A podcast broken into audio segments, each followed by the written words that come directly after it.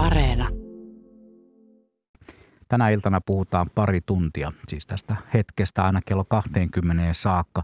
Puhutaan luontovalokuvauksesta, joka on viime aikoina varsin suosituksi noussut harrastusmuoto. Täällä studiossa on minun lisäkseni myös toinen Juha. Yleensä näihin lähetyksiin tarvitaan kaksi. Blumberg ja Laaksonen taas paikalla ja herra Laaksonen, ole hyvä ja esittele meidän vieraat. Joo, hyvää iltaa vaan kaikille kuulijoille. Luontokuvausilta on siis alkupuolella ja tämä on semmoinen aihe, mitä säännöllisesti meiltä toivotaan ja nyt on sitten paikka soittaa ja kysyä luontovalokuvauksen nikseistä ja miten voi aloittaa harrastuksen ja miten kehittyy paremmaksi ja miksi jotkut saavat parempia kuvia ja mitä nyt keksiikään kysyä. Nyt on melkoinen asiantuntija raati tässä. Susikuvaaja tai nisäkäskuvaaja Seppo Pöllänen, tuttu jo monista lähetyksistä. Tervetuloa. Kiitos, morjesta. Ja Markus Varesvuo, jos mä nyt profiloin sut Suomen kuuluisimmaksi lintukuvaajaksi, niin suututko? Vain lievää liiottelua. Hyvää iltaa. No joka tapauksessa siis, kun tuossa seurasi lämpiössä teidän jutustelua, niin ensimmäinen kysymys on se, että kun toinen on keskittynyt lintuihin ja toinen enemmän nisäkkäisiin, niin onko se yksi syy, minkä takia te olette noin hyviä kavereita? Ette välttämättä kilpaile toistenne kanssa esimerkiksi valokuvauskilpailuissa. Tuosta nyt voisi todeta vanhan, vanhan tarinan, kun oltiin kymmenkunta vuotta sitten yhdessä kojussa viisi, viisi vuorokautta tuolla itärajan tuntumassa, niin saimme kuvata sekä kotkia että susia, eli tuli, tuli tasapeli, eli kummallekin oli puuhaa. Mutta säkin otit siis susikuvia vai? Mä en tunnusta. No Seppo varmaan, sä oot kuitenkin siis moniottelija, että kaikki, kaikki kelpaa käsittääkseni, mutta oot, oot paljon niin kuin kuvannut nimenomaan suurpetoja ja nisäkkäitä. Joo, pitää paikkansa. Tuo, mitä Markus varmaan reissu, jota tarjoili, niin se taisi mennä kyllä kaksi yksi itse asiassa. Eikö se ollut rustikeikka vielä silloin? No joo, sellainenkin tuli, tuli ekstrana, joka oli täys yllätys kyllä. Ne. Tunturi Haukka, joka äärimmäisen harvoin käy suomalaisilla haaskoilla ylipäänsä. Sen pääsee näkemään tunturilapin ulkopuolelle, ne on super yllätys. Ennen kuin päästetään kuulijoita soittamaan ja kysymään ja saadaan todella tämä vauhtiin, niin miten, miten te luonnehditte suomalaista luontovalokuvausharrastajakenttää tai jopa ammattilaiskenttää, niin on, onko ihmiset verkostuneita ja kavereita keskenään onko se, onko se yhtä lepposaa, kun puhutaan valokuvista kuin teillä esimerkiksi keskenään, kun te tuossa turisitte? No To, siis sanotaan, että varmasti niin kuin suuri osa kuvaajista on, on hyviä kavereita, mutta on, on toki sitten oman tiensä kulkijoita, jotka tekee omat jutut ja omat järjestelyt ja muuta, mutta tota, en mä nyt mitään semmoista hirveätä kissahännän vetoa kollegoiden kesken näe. Että. Joo, nykypäivänä sanotaan että näin, että pääkaupunkiseudulla, jossa mä asun, kuvaan kyllä suht vähän, niin täällä se tieto kulkee välillä vähän liiankin hyvin, että, että tota, saattaa olla jossakin kohteessa sitten sen verran väkeä, että sinne ei niin kuin itse viitti mukaan lähteä.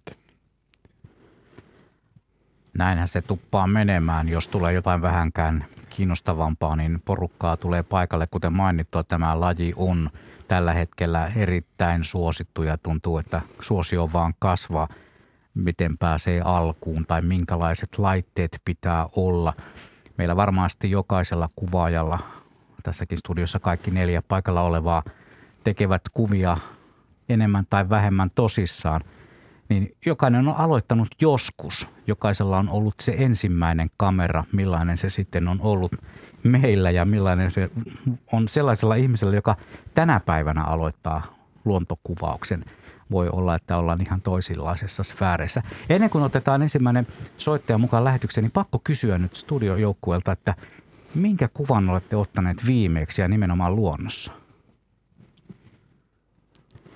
Hiljaisuus no, tänään, tänään olin, olin maastossa, otin kuvan mustarastasta, joka ei kyllä päädy mihinkään historian kirjoihin hienona kuvana, mutta mitään muutakaan järkevää ei saanut aikaiseksi maastossa ollaan oltu kuitenkin.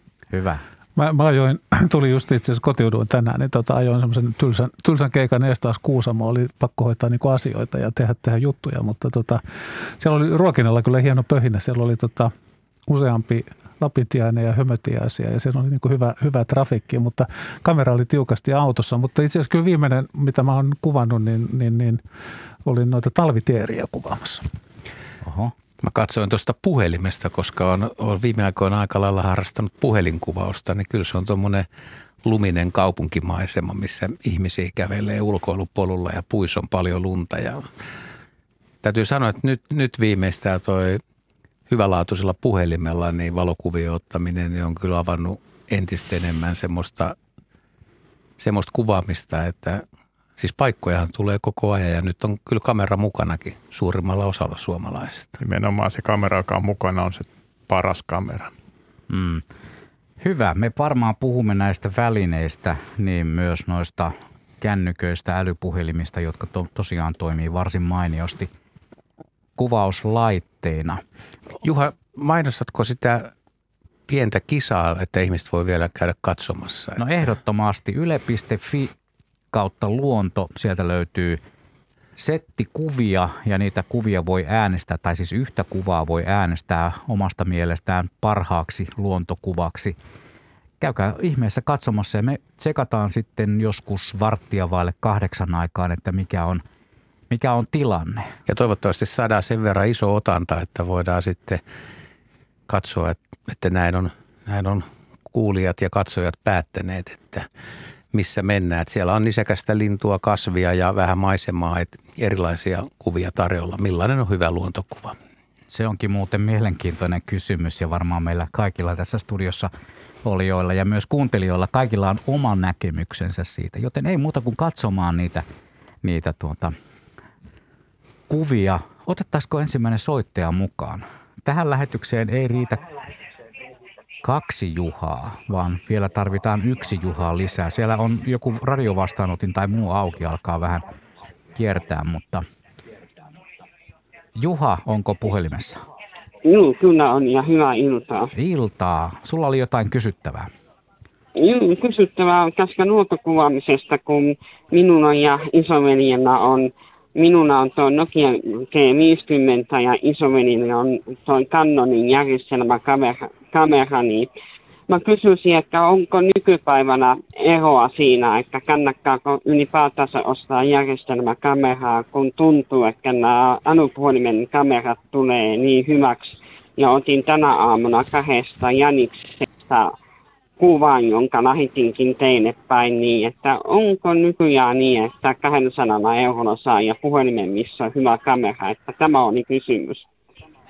Sehän oli oikein mainio avaus tälle, kun just äsken puhuttiin noista, niin käydäänpäs nyt tämä kännykkä asia läpi saman tien tässä alkajaiseksi.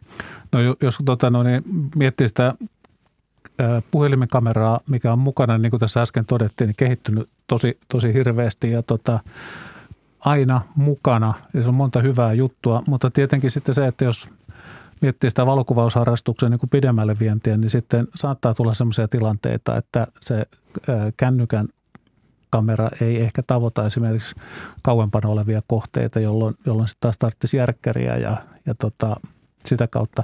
Samoin jos olisi joku sellainen tilanne, että tarvitsisi voimakkaan laajakulma, niin saattaa olla, että se kännykän laajakulma ei ehkä riitä siinä, mutta niin kuin tässä todettiin ja Juha just kertokin, että tota, kuvannut talvisia maisemia paljon kännykällä, niin tota, ei, eivät ole toisiansa poissulkevia, mutta et, et, jos se kännykkä on, niin sitä kyllä kannattaa ehdottomasti käyttää. Sanoisin, että nimenomaan tällaisiin maisemakuvaustyyppisiin niin toimii, toimii yllättävän hyvin kännykät, mutta sitten kun mennään niin kuin tarvitaan vähän pidempää polttoväliä, niin sitten nämä digitaaliset zoomit ei, ei kännyköissä, niin kerta kaikkiaan se lopputulos ei ole riittävän hyvä. Että kyllä sitten jos sellaista kuvausta harrastaa, jossa, jossa kohde on vähän etäämällä, niin kyllä sitten se menee järjestelmäkameroihin ja, ja, ja pidempiin optiikoihin. Joo, mulla on just tässä kädessäni sellainen kamera, siis kännykkä, kamera, kamerakännykkä, jossa on tällainen valtava zoomi, oliko tämä nyt joku satakertainen, niin kyllähän sillä kuvan saa, mutta se, että onko se mihinkään julkaistavassa kunnossa se kuva. Ja sitten tällä voi ottaa 108 megapikseliä kokoisen kuvan. En tiedä miten se, siinä on varmaan jotain useampi, useamman kuvan yhdistelmää, mutta valtavan kokoisia tiedostoja se tekee, mutta onko se sitten sitä luokkaa kuin esimerkiksi sellaisella järkkärillä. Siis onko sulla semmoinen laite käytössä, mitä sä et osaa käyttää? En tunnusta. Ai että nyt jäin kiinni. Yllättävää. No joo, mä, vielä, mä jatkan vähän tästä, koska tässä vielä konkreettisesti, jos ker- tavallisille kuulijoille, jotka haluaisivat ruveta kuvaamaan, niin se, jos on niin kuin varpusen tai punatulkun kokoinen lintu, niin kyllähän se tarvii jo sen verran optiikkaa, että se lintu saadaan, koska se ei ole usein ihan vieressä kuitenkaan, niin silloin pitää olla jo järkkäri tai ainakin semmoinen kamera, jossa on zoomi, mikä zoomaa kunnolla ja puhelimen zoomi tosiaan on, on vaikea tai hankala käyttää. Ehkä siihenkin jossain mitä sopii, mutta, tota, mutta siis kyllä se vaatii sitten enemmän, jos, jos keskittyy lintukuvaukseen. Ja keskimäärin linnut on kyllä varsin arkoja, tietenkin poikkeuksia on kuukkeli ja niin edelleen, mutta ne on yleensä niin arkoja, että sä et pääse tuollaisella kännykällä riittävän lähelle, jotta saisit kuvaa, josta se oikeasti kunnolla erottus. Entäs lentävän linnun kuvaaminen, sujuuko se tuollaisella älypuhelimen kameralla? Kyllä se on piste, joka lentää siinä sitten. niin. Kummassa, kumpi on kuvassa, onko siinä kennossa oleva roska vai? Mutta moneen, moneen käyttöön, erityisesti maisemakuvauksessa ja jos on aloittelemassa luontokuvausta, niin se on hyvä väline lähteä liikkeelle. Tuleeko sinulle Markus mieleen semmoista tilannetta, että sä oot ollut piilokojussa kuvaamassa kahlaajia tai talvilintuja tai kotkia? Ei ehkä kotkaa tässä hyvä esimerkki, mutta että joku lintu olisi laskeutunut koju niin lähelle, että jos sulla olisi ollut puhelin siinä saatavilla, niin sä olisit siitä pystynyt aika hienon laajakulman vetässä. No itse asiassa mä oon kuvannutkin tällaisessa tilanteessa aikanaan jossa olin piilokojussa Itärannalla siellä ja tuulihaukka laskautui mun kangaskojun katolle ja varovasti työsin kuvausaukosta käteni ja kännykän ulos piilokojusta ja otin ihan hyvän kuvan varmaan alle puolesta metristä sitä tuulihaukkaa. Että jostain Aha. kumman syystä se ei pelännyt mua. Eli se on mun paras kännykällä otettu tota, lintukuva. Et sekin on mahdollista, mutta ei kovin helppoa. Mulla olisi ollut myös tilaisuus ottaa ihan hauska kuva, kuva tota, kun olin tammikuussa kojussa, niin tota, sen ikkunan taakse tuli koputtelemaan harakka, joka katteli siitä ikkunasta sisälle pitkän aikaa. Ja, mutta kun sitä jääty sitten, että koitti olla ihan niinku liikkumatta, ettei se lähde karkuun ja muuta, mutta kun kännykkä ei ollut siinä heti saatavilla. Mullakin taitaa olla niitä harvoja kuvia, mitä olen onnistunut myymään, niin eniten myyty kuva on otettu kännykällä joskus valovuosia sitten. No ei nyt ihan niin kauan aikaa, mutta vuosia sitten joka tapauksessa sattumalta ihan, siis ehkä kohde oli juuri se sellainen sitten taas joka ratkaiseva tekijä, sinijalka suula, joka on vekkulin näköinen otus lintu. Siis. Ja peloton. Se on peloton, joo. Se ei lähtenyt mihinkään, se vaan katsoi.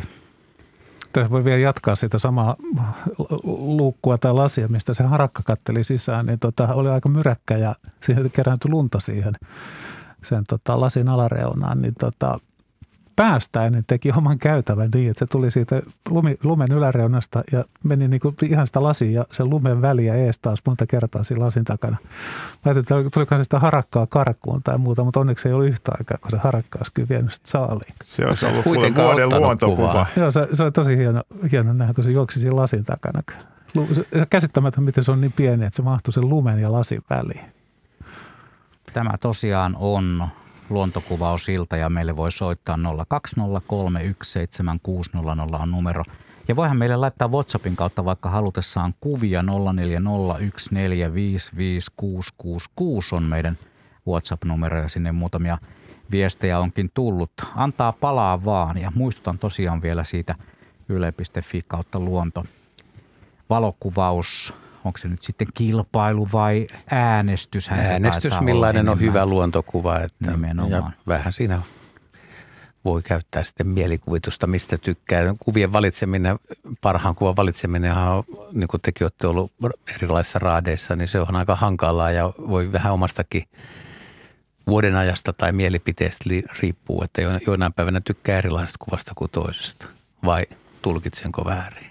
Niin siis hyvä kuva, se on aina subjektiivinen näkemys ja, ja tota, kyllä nyt tietenkin vuosien varrella itselle muodostunut jonkinnäköinen käsitys, että minkälaista kuvasta pitää, mutta jos sä menet esimerkiksi tämän kilpailua tuomaroimaan, niin käytännössä kaikki kuvat on sulle ennen näkemättömiä, eli, eli sä sit muodostat jotain sun omaa taustaasi vasten mielipiteet, onko se hyvä vai, vai vähemmän hyvä. Ja tietenkin siihen vaikuttaa paljon ne omat mieltymykset. Mutta sitten kahta samanlaista tuomaria ei ole, kahta samanlaista kuvaa ei ole käytännössä. Että se ei ole niin helppoa ja se on subjektiivista. Mutta mä ajattelin sitä, että joskus on semmoisia, tämä ei tarvitse mennä mihinkään kuvakilpailuun, mutta jo, mä en tiedä kuinka paljon te seuraatte eri kuvasivustoja. Itse seuraan niitä aika vähän, koska on julkisesti tunnustanut, että on, on vähän kyynistynytkin, kun on katsonut paljon kuvia, mutta esimerkiksi silloin, siinä semmoisena vuonna, kun on hyvä taviokuurnavaellus, taviokuurnia tulee paljon etelään. Nyt tänä talvenahan niitä ei ole. Niin monet kuvaa niitä ja niitä esitellään Facebookissa joka paikassa ja sä näet sitä taviokuurnakuvia niin paljon, että, että siinä vähän jo voi turtua, että – että tota, sinä vuonna se taviokuurnakuva ei yllätä, mutta esimerkiksi tämmöisenä vuonna, kun niitä on vähemmän, niin silloin se pompsahtaa vähän ylemmäs, että kappasta se onkin pitkästä aikaa taviokuurna ja se lajikin voi vähän vaikuttaa. Vai onko liian amatööri, että mitkä tällaiset ei saa vaikuttaa, vaan pelkästään se, että onko se kuva hyvä vai huono?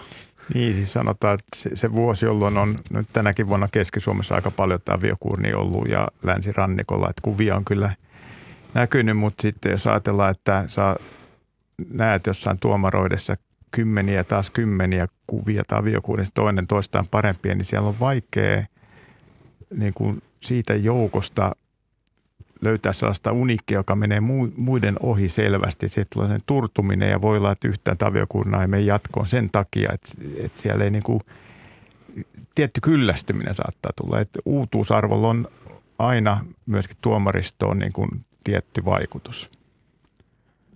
Ja se kuva ottajalleen on joka tapauksessa tärkeä ja jos sen ensimmäisen kerran sen Taviokuurnan kuvan onnistuu ottamaan, niin sehän on aivan mielettömän tärkeä asia. Voin sanoa, että se on kolmannenkin kerran jälkeen mielettömän tärkeä asia, Hyvä. upea lintu. Kiitos Markus tästä mm. lohduttavasta sanasta. Keijo Ilomantsista on meidän seuraava soittaja. Terve Keijo. No hei vaan. No niin, minkälaisia kokemuksia sulla luontokuvaamisesta? Mm. Joo, 52 vuotta mä oon kuvannut, niin tuota, huomannut viime vuosina, että kännykällä voi noita hyönteisiä ja maisemia tietysti. Mutta sitten jos lintuja, niin kuin mullakin petolinnut on niin lähinnä sydäntä, niin sitten saa noita suhteellisen halvalla semmoisia, missä on optinen zoomi. Mulla on nytkin semmoinen, missä on optinen zoomi 83. Niin tuota saa todella hyviä kuvia kilometrin päästä lentävästä hiirihaukasta tai jostain Mä oon saanutkin pikkukiljukotka ja arosuohaukkaa ja tällaista täällä, niin tuota, todella mainioita kuvia. 5-600 kun laittaa, niin saa jo semmoisen niin kuin, tosiaan siinä on 24-2000 milliä se polttoaine. Jos vain on valossa ilma ja aurinko paistaa, niin saa hyviä kuvia ja ainakin tunnistaa, mikä lintu on. Niin se on vähän niin kuin linnun tunnistamiskamera tommonen. Ei tarvitse niin kuin kymmeniä tuhansia laittaa sitten. Ja tuota, hyvät kännykät, niin saa sentin päästä ihan vaikka hyttysestäkin niin todella hyviä kuvia. Joo, kai se niin on, että ke- tekniikka kehittyy, kehittyy koko ajan. Ja jos miettii, mitä tässä omankin kuvaajuran aikana tapahtunut, suuret mullistukset filmistä digiin ja, ja tota, erinäköiset niin kuin digikennot neljästä miljoonasta pikselistä tällä päivänä 50 miljoonaa pikseliin, niin aivan huikea ero siihen alkuaikojen tiedostoon ja mahdollisuuksiin ja erinäköisiä sitten, niin kuin tässä kuultiin, niin ainakin tunnistuskäyttöön sopivia keveitäkin välineitä on, on kehitetty. Se, että sanotaan näin, että se käyttötarkoitus, että mihinkä se kuva on tarkoitus, mitä sillä on tarkoitus tehdä, niin sitä aika paljon ratkaisee, että mikä on sitten riittävän hyvä. Mutta toi on nyt sitten hänen kommenttinsa siihen tunnistuskäyttöön varmaan aivan loistava. Mm. Joo, ja sitten 60-luvulla, kun mä aloitin, niin oli vähän niin kuin, että en ikinä osta tuota, sitten kun digikamerat tuli, että en osta ikinä digikameraa, diakovia vaan, niin nyt on jonkun vuotta, niin nyt on jo neljäs digikamera. Mm-hmm. Siihen se niin menee. Se homma etenee. Näin se menee. Kiitoksia Keijo, Keijo tuota kokemuksien jakamisesta ja, ja tota soitosta tänne kuvausiltaan. Juha. Tämä digihomma on ollut jo päällä siis, en tiedä kuinka monta vuotta, mutta voi sanoa, että jo pitkä. melkein voi sanoa, että kaikki kuvaa digillä. Jotkut nyt vähän mustavalkoista ottaa, ehkä joku nyt diakin kuvaa.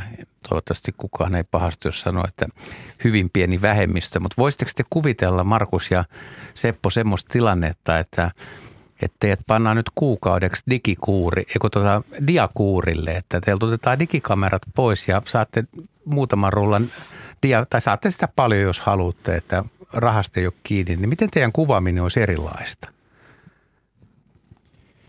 No sanotaan sillä lailla, että myös, myös niin kuin aikaisemman työn takia niin tota, noita kameroita on aikanaan tullut, jos jonkinnäköisiä, niin tota, käsiteltyä. Ja kyllä niin kuin aina aika ajoin iskee semmoinen nostalgia, kun tuolla näkee niin kuin jonkun vaikka kontaksin G tai G2 tai jotain tällaisia niin kuin, to, niin kuin todella hienoja näitä tota, kinofilmikameroita, niin kyllä niistä aina, ja sitten samoin kuin reppuun on jäänyt rolleja rolleen tämmöinen iso 6 kertaa kutonen niin tota, ja siihen hienot objektiivit ja paljon lisävarusteita. Ja aina aika täytyy koettaa, että vieläkö nämä, nämä tota, akut ottaa latausta vastaan, että pystyykö tätä käyttämään, mutta kyllä ne on valitettavasti kuollut ne akut. Mutta tota, mutta se, että siis siinähän kävisi niin kuin yleensä dia, diakuva-aikana oli se, että tota, ruutujen määrähän on aika, aika rajallinen. Ja kun muistaa itse silloin aikanaan, kun jotain Kodachrome 64 ja muuta valotettiin, niin kyllähän sitä jalustaa tällättiin kauan ja niitä laukaisuja tuli vähän ja filmirullia oli niin koko kesäksi viisi tai kuusi kappaletta. Että mä luulen, että sieltä voisi aika pian palata ne aika lailla samantyyppiset muutokset siihen, siihen tota, tuhansien tai kymmenien tuhansien ruutujen niin kuin digi, digijuttuun verrattuna. Että. Mutta kyllähän se äkkiä palautus se homma, että miten sä valotat sen dia ja muuta, että tota, ei saa ylivalottaa. Mutta nimenomaan tämä sama systeemi, mitä, mitä sanoitkin, että nykyaikana niin voi laukoa tuhat ruutua ja asaluvut on ihan eri luokkaa. Miten Markus tuommoista sun nykyajan lentokuvat, mitkä on niin kuin äärimmäisen tarkkoja ja hyvin valotettuja ja tilanteet on ihan mielettömän nopeita, niin sut laitettaisiin nyt siellä dialla niin kuin yrittämään, niin Kyllä se niin kuin tiettyjen kuvien ottaminen käytännössä dia-aikakaudella oli äärimmäisen vaikeaa, että mitä nopeampaa toimintaa, vähemmän valoa, niin kyllä se toimintakuvat oli, oli kortilla, eikä niitä edes lähty yrittää, koska se oli niin kuin filmin haaskaamista ja filmikehityksen oli, oli kallista. Nyt, nyt sanotaan, että, että filmi on halpaa digiaikana, kun sitä ei ole, eli sitten voidaan paukuttaa sinne muistikortille sitten tilanteen mukaan niitä, niitä kuvia, mutta mikään ei ole muuttunut sikäli, että se hyvä kuva oli joka oli dia-aikana hyvä kuva, on edelleen digiaikana hyvä kuva. Eli ne kuvauksen perusteet ja hyvän ja huon, huonon kuvan määritelmät ei ole muuttunut siitä miksikään. Se on vaan paljon helpompaa nykyaikana ottaa se hyvä kuva. Hmm. Täällä on itse asiassa, anteeksi, niin kuin Kari, Kari kysyy, niin täsmen, täsmennetään, kun se liittyy tähän näin, että onko täällä digiaikana enää semmoisia ilmoja, ettei pysty valokuvaamaan, kun aikaisemminhan oli pimeätä, niin ei riittänyt tehot, mutta pystyykö nykyään kuvaamaan koska tahansa? Keskellä yötä toimintakuvaukset ei onnistu. No keskikesällä ehkä juhannuksena kyllä onnistuu hyvinkin, mutta jos on talven, talven yön pimeyttä, niin että se toimintakuvaa silloin ottaa, että mitkään luvut ei, ei riitä. Niin piti vielä tuosta sanoa tuohon äskeiseen vielä, että aika ajoin tulee vain itselle mieleen se, kun kuvaa, että et, et, tota, sulla on niin kuin erittäin valovoimaiset optiikat ja, ja muuta. Ja sitten pala, palaa niin kuin mieleen se, että aikana, että joku iso 400 oli se herkin filmi. Ja nyt, nyt se niin kuin kuvaat kuitenkin, niin lähestulkoon vaikka niin kuin hyvätkin olosuhteet, niin sä nostat paljon korkeammalle sen isoarvon siitä, että sä saat halutut aukot ja suljennopeudet ja muut. Että semmoistahan ei ollut filmiaikana niin kuin mahdollista, että sun piti vaan tyytyä siihen, että se on todennäköisesti se täysaukko ja katsotaan, miten se suljinnopeus riittää, pysähtyykö se liike tai mitä siinä tapahtuu. Mutta Joo, tuo onkin perustavaa laatua oleva kysymys, että kun nykyään niitä isoarvoja voi nostaa aika korkeaksikin, niin onko enää itse asiassa tuolla linssin valovoimalla merkitystä? Voiko sen kompensoida isoa nostamalla? Mitä sanoo herrat ammattilaisherrat? No aika pitkälti voi, mutta sitten mä kuvaan, mun lempisesonki on sydäntalvi ja pilviset päivät, niin silloin sitä valoa on niin niukalti, että jos sulla on nyt sitten optiikka, jonka valovoima on vaikka kahdeksan ja sä lähtisit kuvaamaan siellä, siellä sitten sitä toimintakuvaa pi, pimeällä kelillä metsässä, niin, niin tota, vaikka sä nostat sitä isolukua sitten reilustikin ylöspäin, niin ei, ei homma toimi. Siis minkä takia pilvinen talvipäivä tai tämmöinen pikkasen hämärä, miksi se on sun suosikki? No se, siinä on monta tekijää, tietenkin se talvi, talvi ja talvinen metsä on silloin parhaimmillaan, puhutaan jostain tammikuusta, niin mun mielestä talvinen maisema on lintukuville niin kuin sellainen mulle niin kuin sydäntä lähinnä. Eli, eli se, että sä saat sen linnun hienosti siihen talviseen maisemaan, niin on jotakin, joka, joka mua, mua kiinnostaa, onko se sitten toimintakuva tai potretti tai maisemallinen. Että, mutta et siinä tulee ne rajat vastaan. Sen takia se tarvitaan niitä valovoimaisia linssejä. Myöskin vaikkakin se voit käyttää tänä päivänä hyvällä kamerarungolla helposti 12 800 isoa tai 25 600, mutta sen yli kun mennään hämärillä kelleillä, niin mikään kamera ei oikein tuota kunnon jälkeä enää.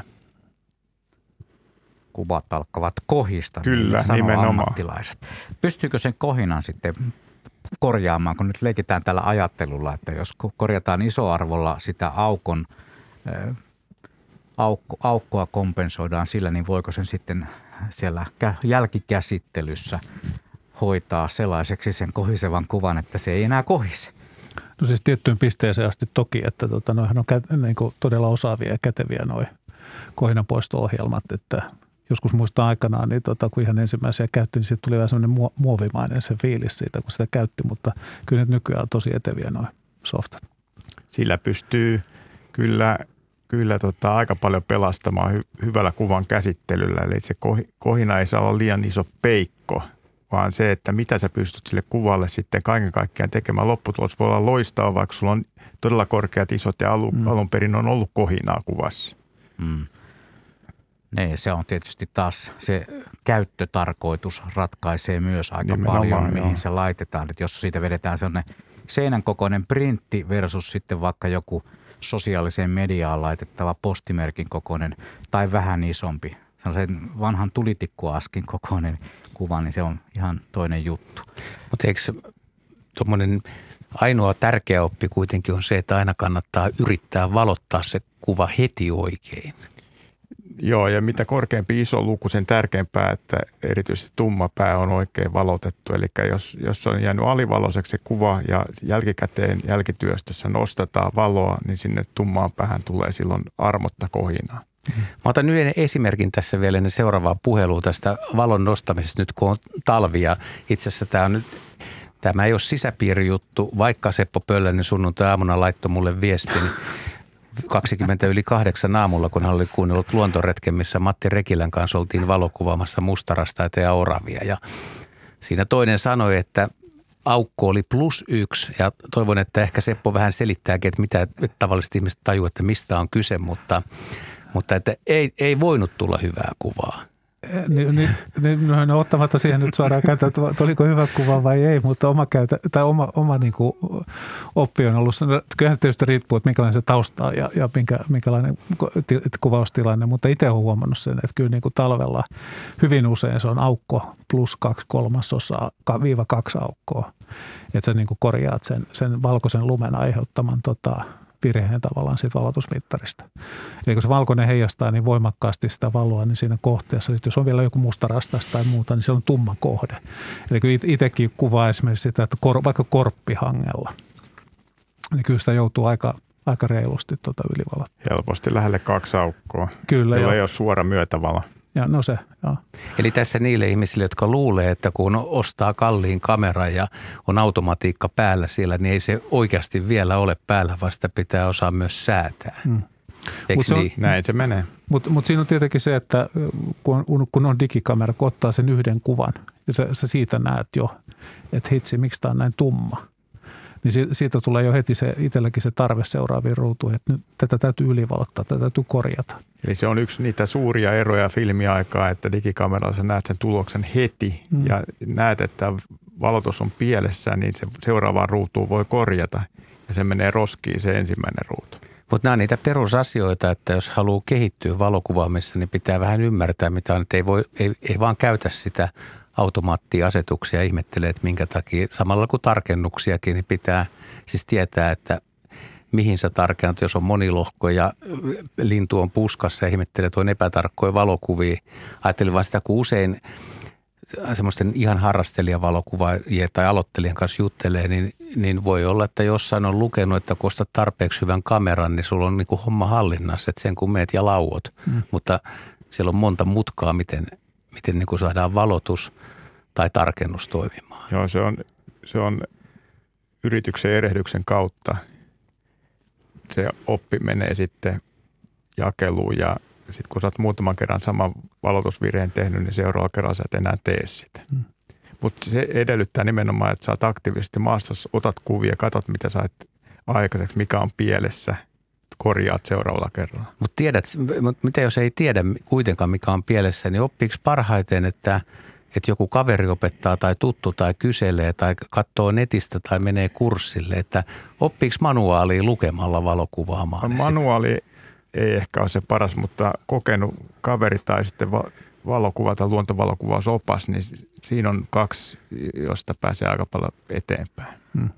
Toi itse on tällä hetkellä, kun tietysti ollut niin sanotusti vanhan liiton mies ja kuvannut, kuvannut aina niin kuin perinteisillä niin sanotusti peilillisillä järjestelmäkameroissa, jossa nä, sä näet sitä niin kuin luon, luonnollista kuvaa, joka tota, käännetään vain objektiivin läpi peilillä sinne prismaan ja sitten sä katselet se, sitä kuvaa sellaisena kuin se on. Mutta nyt on itse huomannut se, että just esimerkiksi tämä tumma korppi tai musta korppi tota, valkoisella hangalla, niin tota, koittanut katsoa tuommoisen peilittömän digijärkkärin, näiden uusien digijärkkäreiden etsimästä, niin tota, sitten saa aika hyvän käsityksen jo siitä etsin kuvasta – nyt tänä päivänä, että, että miltä se sun valotus rupeaa niin kuin näyttämään. Ja tota, nyt huomannut se, että itse tulee aika paljon korjattua ihan siinä, siinä tota etsintä kattoessa, sitä tilannetta kattoessa tekee sitä kuva, korjausta ilman, että sä edes otat vielä sitä kuvaa ja katsot sitten näytöltä tai histogrammia, että miten tässä kävi. 02 03 17600 on Radio Suomen studion puhelinnumero ja me mielellään keskustelemme kuuntelijoiden kanssa näistä luontokuvaukseen liittyvistä – asioista. Aika moni on täällä lähettänyt kännykällä otettuja kuvia. Tässä, tämän, tällä kertaa emme pysty niitä julkaisemaan lähetyksen aikana, mutta annan taas sen vinkin, että yle.fi kautta luonto osoitteesta löytyy sellainen kuva kavalkaadi, josta voi käydä omaan suosikkikuvansa valitsemassa, antamassa äänen ja tuossa kello 19.45 hetkellä me sitten tutkaillaan, että kuinka ovat nämä kuvat kohdanneet kuuntelijoiden mieleen. Täällä aika paljon tulee viestejä, että, että on liian ammatillista puhetta. Voitaisiko me jollain tavalla ikään kuin maallistaa tätä, tätä keskustelua, koska se on ihan totta, että helposti kun henkilöt, jotka kuvaavat paljon, niin alkavat puhua ammattitermeillä – niin kuinka tämä homma sitten hoidettaisiin? No sen voi vaikka tällä Tarun kysymyksellä niin Noniin. keventää, että Taru askarruttaa, että jos aloittaa luontokuvaukseen, niin kannattaako perehtyä lintuihin, nisäkkäihin tai kasveihin. Esimerkiksi ehkä Markus voi kertoa, että minkä takia sä oot alkanut kuvaan lintuja. Onko linnut helppoja tai vaikeita vai mielenkiintoisia? No joo, siis mä oon aina sanonut, että ihan mitä tahansa sä rupeat kuvaamaan, niin kannattaa perehtyä siihen aihealueeseen mahdollisimman hyvin. Et mä oon ollut ihan pienestä pitäen kiinnostunut linnuista ja opiskellut niitä ääniä ja tunnistamaan, mistä tiettyjä lajeja löytää ja niin edelleen. Ja sitten pikkuhiljaa tullut kuvaaminen siihen mukaan. Mitä paremmin sä tunnet kohteen, sen helpompi niitä hyviä kuvia on sitten ottaa. Eli, eli kiinnostus siihen omaan kuvauskohteeseen. Mitä paremmin sä tunnet sen, sen parempia kuvia sä saat ja tekniikan sitten oppii pikkuhiljaa siinä mukana tietenkin jonkinnäköistä kameravarustuksesta lähdetään liikkeelle. Sen ei tarvitse olla kummonen, näkee sen, että onko se innostus pitkäjänteistä ja pysyvää ja sitten voi parantaa sitä kalustoa pikkuhiljaa. Että kyllä se kohteen tunteminen, siitä, siitä se on tärkeämpi kuin se kalusto, jos näin voi sanoa. Lintujahan on aika paljon, että niin kuin kuvaustilanteet tulee. Mä nyt ajattelen verrattuna Seppoa, että kun, miksi, miksi sä niin kuin innostuit enemmän ehkä nisäkkäistä, niin onko siinä joku, joku erikoisjuttu tai tällaista, että suuntautuu johonkin suuntaan? Niin kai se, niin kuin tuossa oli, että niin kuin oman, oman niin kuin kiinnostuksen, kiinnostuksen kautta, eikä se ainakaan itsellä ei ehkä ole ollut mikään semmoinen tietoinen, tietoinen pohdinnan lopputulema tai mikään sellainen, että tota, mutta mut sen, sen vielä, mitä tuossa Markus sanoi, niin kyllä se, niin kuin se e, e, myös niin kuin linnuissa, mutta että nimenomaan se kohteen tunteminen, se, että milloin, milloin, mihin päivän aikaan tai mihin aikaan päivästä sun täytyy mennä jonnekin joelle, jos sä haluat kuvata saukkoa ja missä, missä, missä tota, sulassa ne kalastaa ja muuta, koska sitten taas se, että hyvin varmasti ne tulee samaan paikkaan u- uudelleen – tai se, että missä sun täytyy aamuyöstä olla katsomassa, jos haluat nähdä hirviä tai muuta. Että kyllä se, niin se lajin käyttäytymisen tunteminen, mihin vuoden aikaan kannattaa mennä tiettyyn alueeseen, tietylle alueelle, että, että se, just niin kuin, että se lajin tuntemus on varmasti vielä niin kuin, niin kuin jos nyt laitteita miettii ja kameroita miettii, niin vieläkin tarke, tärkeämpää. No mun mielestä nisäkäskuvaus kuulostaa tuossa mielessä aika, aika vaikealta, että jos ajattelee aloittelijaa. Niin... Linnut on helppo kohde, niitä on joka puolella. Joo, entäs kasvit? No maisemat kasvit vielä helpommin, ne ei karkaa. Ja or, orava on muuten helppo kuvata. Orava ei ole helppo kuvata, varsinkaan hyvin. Sanoo mies, joka on ottanut varmaan 5000 oravakuvaa tässä ihan ei lähiaikoina. Riitä. Ei riitäkään ihan tietystä syystä. Ja, mutta ei mennä siihen tällä kertaa. Missä te kuitenkin niin kuin sitten alkajaiseksi, kun ihan aloitteleva luontokuvaaja ostaa sen kameran, niin mistä te kehottaisitte aloittamaan vai kannattaako rajata suoraan niin kuin se kohde johonkin tiettyyn aiheeseen? Että vaikka että kuvaa ihan kaikkea, mitä tulee eteen, nopeata liikku, nopeasti liikkuvaa lintua tai sitten ö, maatunutta sienen palaa jossakin maan pinnassa.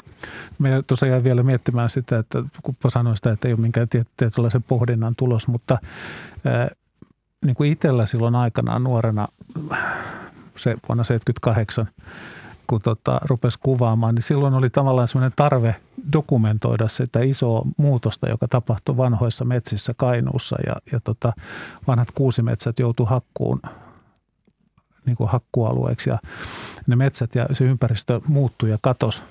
Silloin oli hyvin voimakas tarve se, että kuvasi sitä maisemaa, niitä purokorpia ja kaikkea tällaista vanhaa kuusimetsiä, isoja, isoja kekomuurahaisen pesiä ja kaikkea tällaista. Ja silloin siinä oli ihan selkeästi ihan toisenlaiset objektiivit, eli just joku laajakulma ja tämmöinen niin sanottu normaali objektiivi. Eli, eli itsellä se on lähtenyt niin kuin siitä, että sitten niin kuin nämä nisäkkäät ja muut, ne on tullut paljon myöhemmin sitten – mukaan.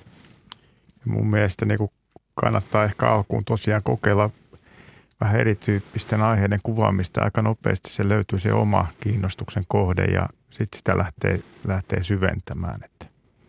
Ja ihan lähiluonnosta löytyy kaiken näköistä. Kyllä. Mun eka kuva kautta aikoina oli 11-vuotiaana otettu kuva fasaanista ja tänä päivänä fasaani on aika harvinainen pääkaupunkiseudulla yllättäen.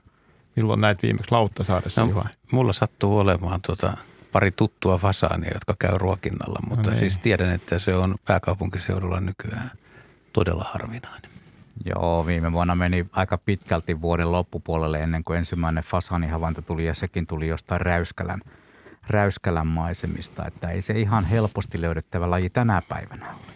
Mutta lintuja löytyy kyllä luottavaisia kesyjäkin aina kuvattavaksi. Ja silloin kun opettelee kuvaamista, kannattaa mennä kuvaamaan sellaisia kohteita, joita saavuttaa helposti ja pääsee lähelle ja sieltä, sieltä ottaa sitten kuvia, katsoo ja opettelee, että miten, miten se hyvä kuva, oikein valotettu kuva esimerkiksi ja pysähtynyt kuva saadaan aikaiseksi. Tuossa lämpiössä niin te annoitte tai puhuttiin, niin ehkä tässä voi antaa nyt yhden kuvausvinkin sitten joku, joka huomenna lähtee sen kameran kanssa ulos eikä ole hirveästi ottanut, niin puhuttiin siitä, että – ei välttämättä kuvata seisaltaan ja yläviistosta, että jos nyt vaikka pulu tai mikä tahansa lintu on maassa syömässä, niin pitäisi rohkeasti heittäytyä mahalleen siihen ja etsiä toista kuvakulmaa.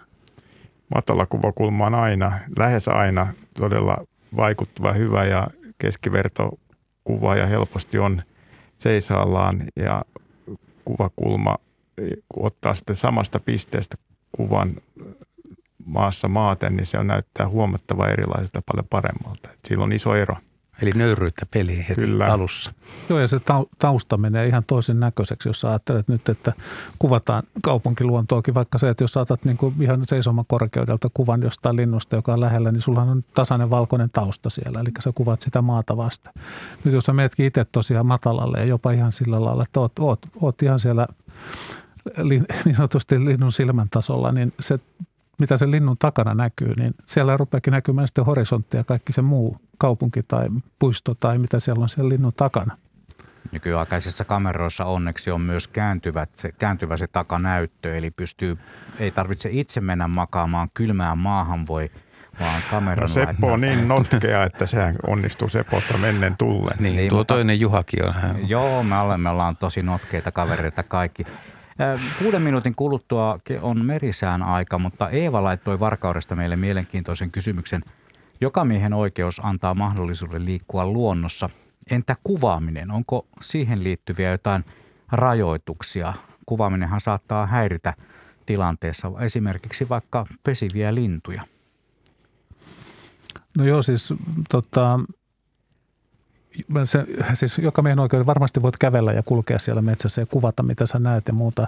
Mutta kyllähän siellä sitten pätee, että ei sinne saa niin kuin laittaa ilman maanomistajan lupaa jotain kuvauspiiloa tai telttaat ja se kannattaa ehdottomasti kyllä maanomistajan kanssa sopia, niin tota, yleensä sen luvan varmasti saa ja, ja päinvastoin voi saada vielä niin kuin hauskoja kysymyksiä, jopa jonkinnäköistä lisäneuvoa, että vie, vie se koju sinne tai että siellä on vielä parempi tilanne. Mutta muutenhan voi, voi niin kuin kuvata ja kulkea joka oikeudella. Tietenkin pesiviä lintuja ei ole syytä häiritä tai välttää mahdollisimman paljon häiritsemistä ja, ja tota, sitten jos mennään harvinaisiin lintuihin, niin sitten laki rupeaa periaatteessa niin kuin pesivien lintujen minkä tahansa lajin häirintä ei ole lain mukaan suotavaa, mutta sitten kun mennään harvinaisuuksiin tai harvalukuisempiin lajeihin, jotka on erityisesti suojeltuja, niin silloin pitää ehdottomasti olla sitten jo viranomaisten lupa. Ja tietenkin sitten pihapiirit kannattaa kiertää sitten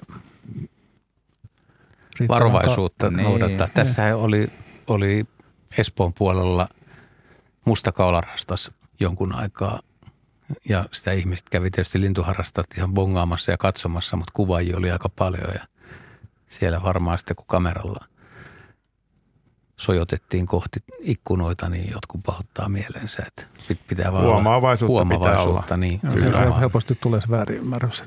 Niin, Markus tuossa aikaisemmin jo mainitsit sen, että kun joku erikoisempi laji tulee jonnekin, niin siellä on tosi paljon porukkaa paikalla. Näissä tilanteissa saattaa sitten se kohde ihan väkisinkin tulla häirityksi. Oli, oli sitten kysymys talvesta ja vaikkapa sitä myyrää kärkkyvästä pöllöstä tai sitten pesimäaikaisesta jostakin linnusta, niin tässä voisi nyt heittää semmoisen pienen muistutuksen sanan kaikille kuvaajakollegoille. Niin siis pääosa, lähes kaikki kuvaajat osaa sen luonnon huomioida, mutta joskus saattaa tulla, tulla ylilyöntejä, mutta ne on onneksi hyvin, hyvin harvinaisia tapauksia. Jari kysyy täällä, että kuinka pitkälle Suomessa on viety tämmöinen kaupallinen kuvaus verrattuna Keski-Euroopan kuvaushommiin. Että osaatteko te arvioida, että esimerkiksi suomalainen kojukujakuvaus verrattuna käyttääkö keski-eurooppalaiset enemmän tämmöisiä maksettuja kuvauspaikkoja, kun meillä on aika, aika paljon Suomessa luontoa, että sä voit lähteä kävelemään, tietyt kohteet tulee vastaan, mutta sitten on karhut ja sudet ja ehkä maakotka ja tämmöistä, mitkä – mitkä on vaikeasti järjestettävissä? No, pääsääntöisesti voidaan to- todeta, että Suomi on luontokuvaajan paratiisi, eli täällä on oikeasti se luontoa, tilaa, ihmisiä todella vähän neliökilometriin nähden. Eli, eli Keski-Euroopan jotkut tiesti asutut maat on ihan erilaisessa tilanteessa, että siellä paine sitten niihin harvoihin luonnonpuistoihin, kansallispuistoihin, muihin tällaisiin alueisiin on ihan, ihan erilainen ja siellä on aika paljon tiukemmat säännöt myöskin monasti. Mutta sitten ehkä Seppo voi kommentoida tätä koju, ko, kojukuvaushommasta ainakin isäkkäinen puolella, niin sitten tiettyjä lajeja sä et käytännössä pysty juurikaan kuvaamaan ilman, ilman kojujärjestelyjä. Eh, ehkä sitten jollain tota, liiketunnistimella joo, mutta se on sitten taas ihan oma maailmansa se. Niin siis jos ajatellaan sitten tätä meilläkin on kuvaajakollegoita, jotka tarjoaa kuvausmahdollisuuksia niin, niin toisille kuvaajille, niin kyllähän siellä on tosi monesta Keski-Euroopan maista ja huomattavasti kauempaakin, niin tulee kuvaajavieraita Suomeen. Suomeen, että tota, niin kuin Markus sanoi, täällä on, on niitä mahdollisuuksia ja tilaisuuksia vielä ja, ja, ja jonkun verran ollaan itsekin käyty, käyty tota, vierailla mailla katsomassa niitä kojujärjestelyjä ja muita, että tota, onhan niitä paikkoja tietysti joku Unkari, Espanja ja muuta, kyllähän niitä on, on että tota. Mutta sanotaan näin, että se hel- Suomessa on huomattavan paljon helpompi lähteä maastoon ilman ennakkojärjestelyjä. Eli täällä on sitä luontoa ja eläimiä ihan eri lailla.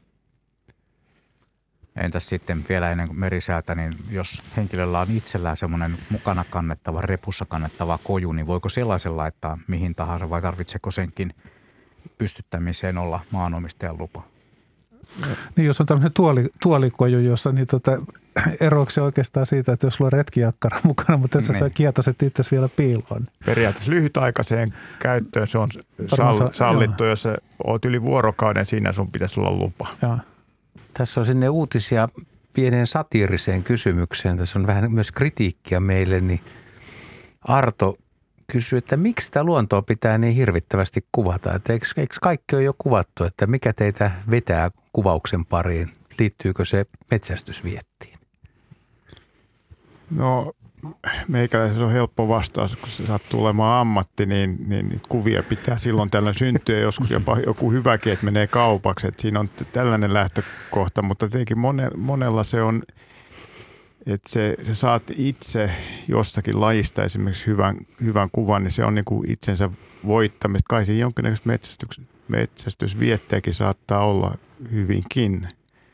Että tavallaan sen hyvä kuva, niin se voi olla, että se riittää, että on sille kuvaajalle, kuvaajalle loistava kuva, vaikka se olisi kuvattu tuhanteen kertaa jo aikaisemmin. Se on, se on harrastus. Seppo.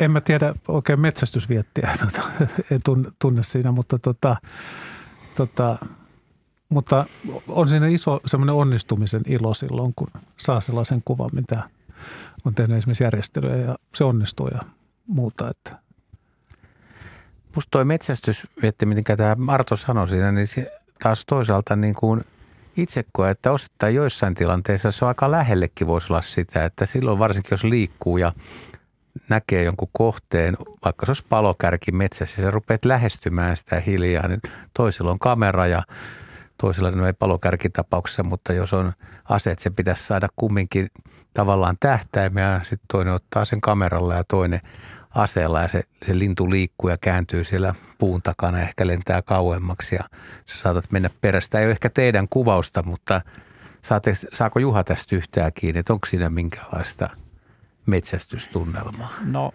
joo, onhan siinä tavallaan samasta asiasta kysymys. Ainoa vaan, että valokuvan ottajan laukaisun jälkeen kohde on edelleen elossa. Et siinä mielessä se on ihan, ihan kuitenkin niin kuin – vastaava asia. Ja sen voi tulla sitten kuvanotteen jälkeen toinen kuvaaja ottamaan siitä samasta eläimestä tai kohteesta kuvan. Ja kolmas ja neljäs, mutta jos on metsästyksestä kyse, niin sehän loppuu yleensä aika tyystiin sitten se homma, koska metsästyksessä ei ole tämmöistä shoot and release hommaa, mikä taas kalastuksessa harrastetaan catch and release sattuneesta syystä. Seppo voisi ehkä kommentoida tuossa puhuttiin näistä, näistä pilkojusta ja luvista ja muista, niin sulla on vissiin jonkinlainen käsitys näistä riistakameroista, että vaatiiko ne lupia? Joo, siis riistakameraa ei voi niin kuin vapaasti viedä ja sijoittaa ihan niin kuin ikään kuin mihin, mihin vaan, vaan tota, se, sulla täytyy olla siinä, vaikka se olisi niin kuin valtion maallakin tai niin kuin, se, sulla pitää olla metsähallituksen lupa siihen, että sä pidät niitä kameroita siellä ja, ja ilman muuta sitten yksityisellä maalla niin maanomistajan lupa. Ja mun mielestä sun pitää vielä niin kuin ilmoittaa se tavallaan muille kulkijoille, että siellä on kamera. Eli sun täytyy käyttää myös sinne jotain tämmöistä kilpeä tai opastetta tai muuta, että siinä alueella on kamera. Näin, me palaamme varmaan tähänkin asiaan tuossa kello 19 u- lähetyksen ja urheiluradion jälkeen. Paljon tulee kuuntelijoilta mielenkiintoisia kysymyksiä. En tiedä, pääsemmekö sukeltamaan vedenalaisen luontokuvauksen ihmeelliseen maailmaan tuossa seuraavalla puoliajalla, mutta sekin on tuossa tyrkyllä. Ja käykää tosiaan äänestämässä yle.fi kautta luonto, millainen on hyvä luontokuva. Siellä on muutamia erilaisia kuvia tarjolla ja olisi kiva saada teidän, teidän mielipiteet siihen, niin voidaan sitten katsoa varttia vaille kahdeksan, että millaisia, millaista kuvista on tykätty. Tästä eteenpäin mennään luontokuvausillan merkeissä, jännittävissä sellaisissa. Ja kun tuossa äsken ennen uutisia mainostettiin tuota äänestystä, siis osoitteessa yle.fi kautta luonto, niin otetaan semmoinen pieni välilasku tähän kohtaan. Siellä voi käydä tosiaan seitsemää erilaista kuvaa äänestämässä. Sieltä löytyy valkoposkihanhikuva, oravakuva, fasaanikuva, auringonlaskukuva, kuva sammakoista, kuva karhusta ja sitten kukkakuva kielosta. Ja tällä hetkellä aika tasaista on tuo, etten sanoisi tuo äänestys. Muutama on siellä noussut vähän parempaan suuntaan ja muutama on sitten jäänyt hännille, mutta niinhän se tuppaa tässä elämässä yleensäkin ottaen mene, menemään. Käykää äänestämässä ja tuossa noin 30-40 minuutin kuluttua me katsomme sitten, katsomme sitten loppulaskun tälle hommalle. Täällä Radio Suomen keskiviikkostudiossa Juha Blumberg ja Juha Laaksonen ja meidän asiantuntijavieraat ovat Markus Varesvuo ja Seppo Pöllänen. Näillä, tällä tiimillä mennään tällä kertaa. Ja monenlaisia kommentteja on jo nähty ja kuultu. Ja otetaan tähän kohtaan sitten numero 020317600 soittanut Aila Paavolasta mukaan lähetykseen. Hei vaan. Terve, terve. Terve. Minä kuuntelin mielenkiinnolla teidän ohjelmaa. Enemmän on niin semmoinen kuvien katselija kuin ottaja. Mutta tota, minua jäi heti kiinnostamaan semmoinen, että, että kun netissä katsellaan näitä riistakameran videoita, nehän on ihan, ihan mielenkiintoisia, mutta kuka se luontokuvaa ja onko se vähän luontokuvaajalle passiivinen tuommoinen, tuommoinen luontokuvaus riistakameralla, että, että onhan riistakamerassakin joskus ainakin näkyy yleisöosastolla tai tuolla sellaisia nappiotoksia ja hassuja otoksia, mutta mitä se tuo luontokuvaaja sanoo tuosta riistakamerasta? Mehän tätä jo äsken vähän sivuttiinkin, mutta käydään nyt vähän tarkemmin läpi. No joo, siis jos tuon oman, oman näkemyksen, niin no, ky, kyllä tota, riistakameralla kuvan ottaminen on, tietynlaista luontokuvaamista. Sehän on hyvin lähellä itse asiassa sitä, että metsään tai, tai jonkun lammen rannalle tai, tai mikä se sijaintipaikka voisi olla, niin veisi liiketunnistimella olevan ihan oikean kameran – että samalla lailla se tota, liikkeen havatessaan nappaa kuvan ja ei, ei siinä tietysti silloin oikeastaan tiedä, mikä siinä kulkee. Että siinä voi kävellä ihminen tai siinä voi sitten sorsa uida. Ja jos ajatellaan sitten niin kuin isoja kansainvälisiä kuvakisojakin, niin tota, kyllä isoja kuvakisojakin on voitettu tällaisella kameralla. Se ei ollut riistakamera, mutta tällaisella tota, liiketunnistimella varustetulla kameralla niin kotimaan kisoja kuin ulkomaan kisoja on tämmöisellä kuvalla voitettu.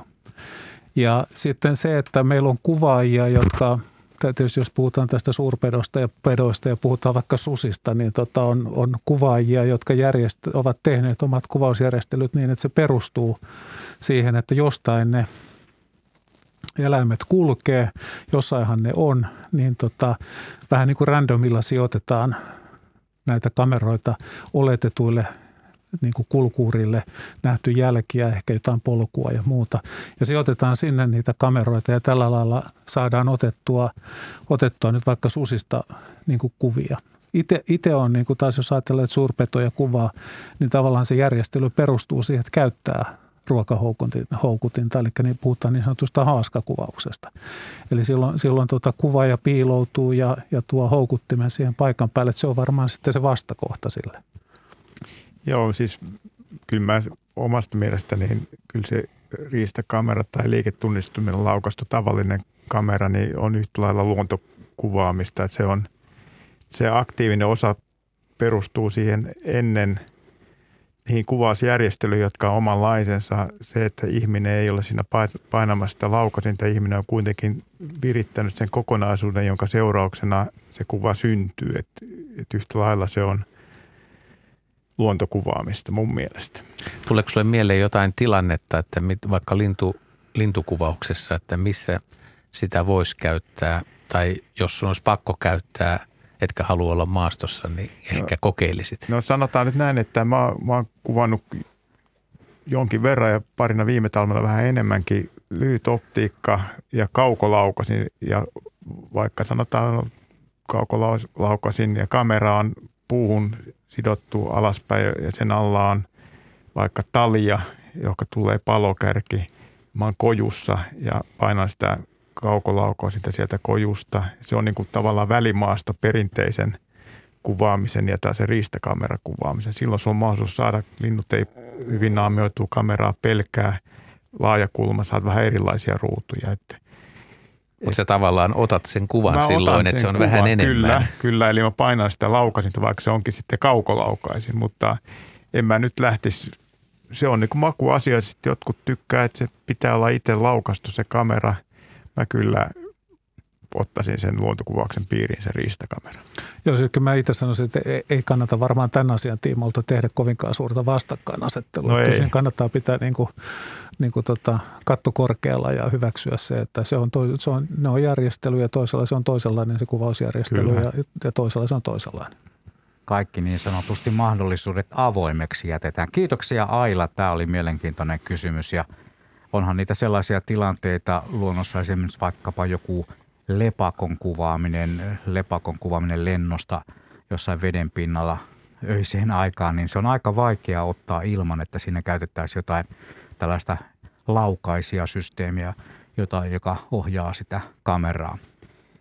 Kaikki on siis oikeasti luontokuvia, tällaisetkin kuvia. Ei, ei kannata rajata niitä ulos. Nyt tuli sitten kova kysymys. Jari laittoi meille kyssärin, että – mikä on kuvaajilla se kaikkein huikein kuva?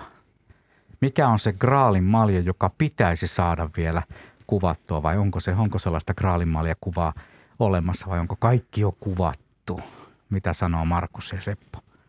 No, mä voin ainakin sanoa, että kaikkea ei ole kuvattu ja se on mielikuvitus vaan rajana, että mitä tässä nyt vielä voisi, voisi kuvata, mutta jos nyt sitten itse pitäisi keksiä joku aihe tai kuva, joka on vuosia jäänyt syystä tai toisesta ottamatta tai on niin vaikea, että ei olisi edes kuvitellut, että pääsisi koskaan ottamaan, niin ei nyt ihan, ihan heti tule, tule mieleen. Pitää hetken, hetken miettiä, että mikä se voisi olla, että – että, että kaiken näköistä on kuvattu kyllä.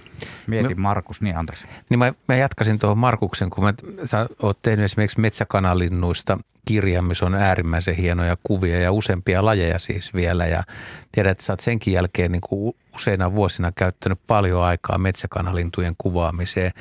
Joku voisi kysyä, että, että missä menee raja, että vielä vaan uudestaan ja uudestaan ja talvella pakkasellakin ankarisolosuhteessa ja niin mikä, mikä se on se juttu, mikä vie eteenpäin? No sanotaan, nyt tuli yksi asia, konkreettinen asia mieleen, joka on niin kuin jäänyt kalvamaan. Mulla on eläessä kerran tullut vastaan tilanne, jossa pyyt tappelee, kaksi koiraspyytä tappelee. Silloin oli tekniikka, siitä on melkein 20 vuotta aikaa. Tekniikka oli vähän kömpelöä digikausi alussa, pimeitä – kovin hääveä ruutu ei, ei tullut, mutta sen kun saisi nykytekniikalla vähän paremmissa valoissa vielä uudelleen, niin se olisi sellainen huikea juttu itselle, että, että kyllä niistä kanalinnuista mullakin on paljon kuvaamatta, vaikka paljon on kuvattu, eli haasteita riittää. Mutta myös tarkoittaa, että kuvaaminen on hauskaa, sinne on kiva, kiva mennä. Niin, ja... siis kaikkein hienon asia kuvaamisessa on se maastossa oleminen. Eli jos nyt ajatellaan esimerkiksi tätä talvea täällä Helsingin ympäristössä, näin hienoa lumitalvea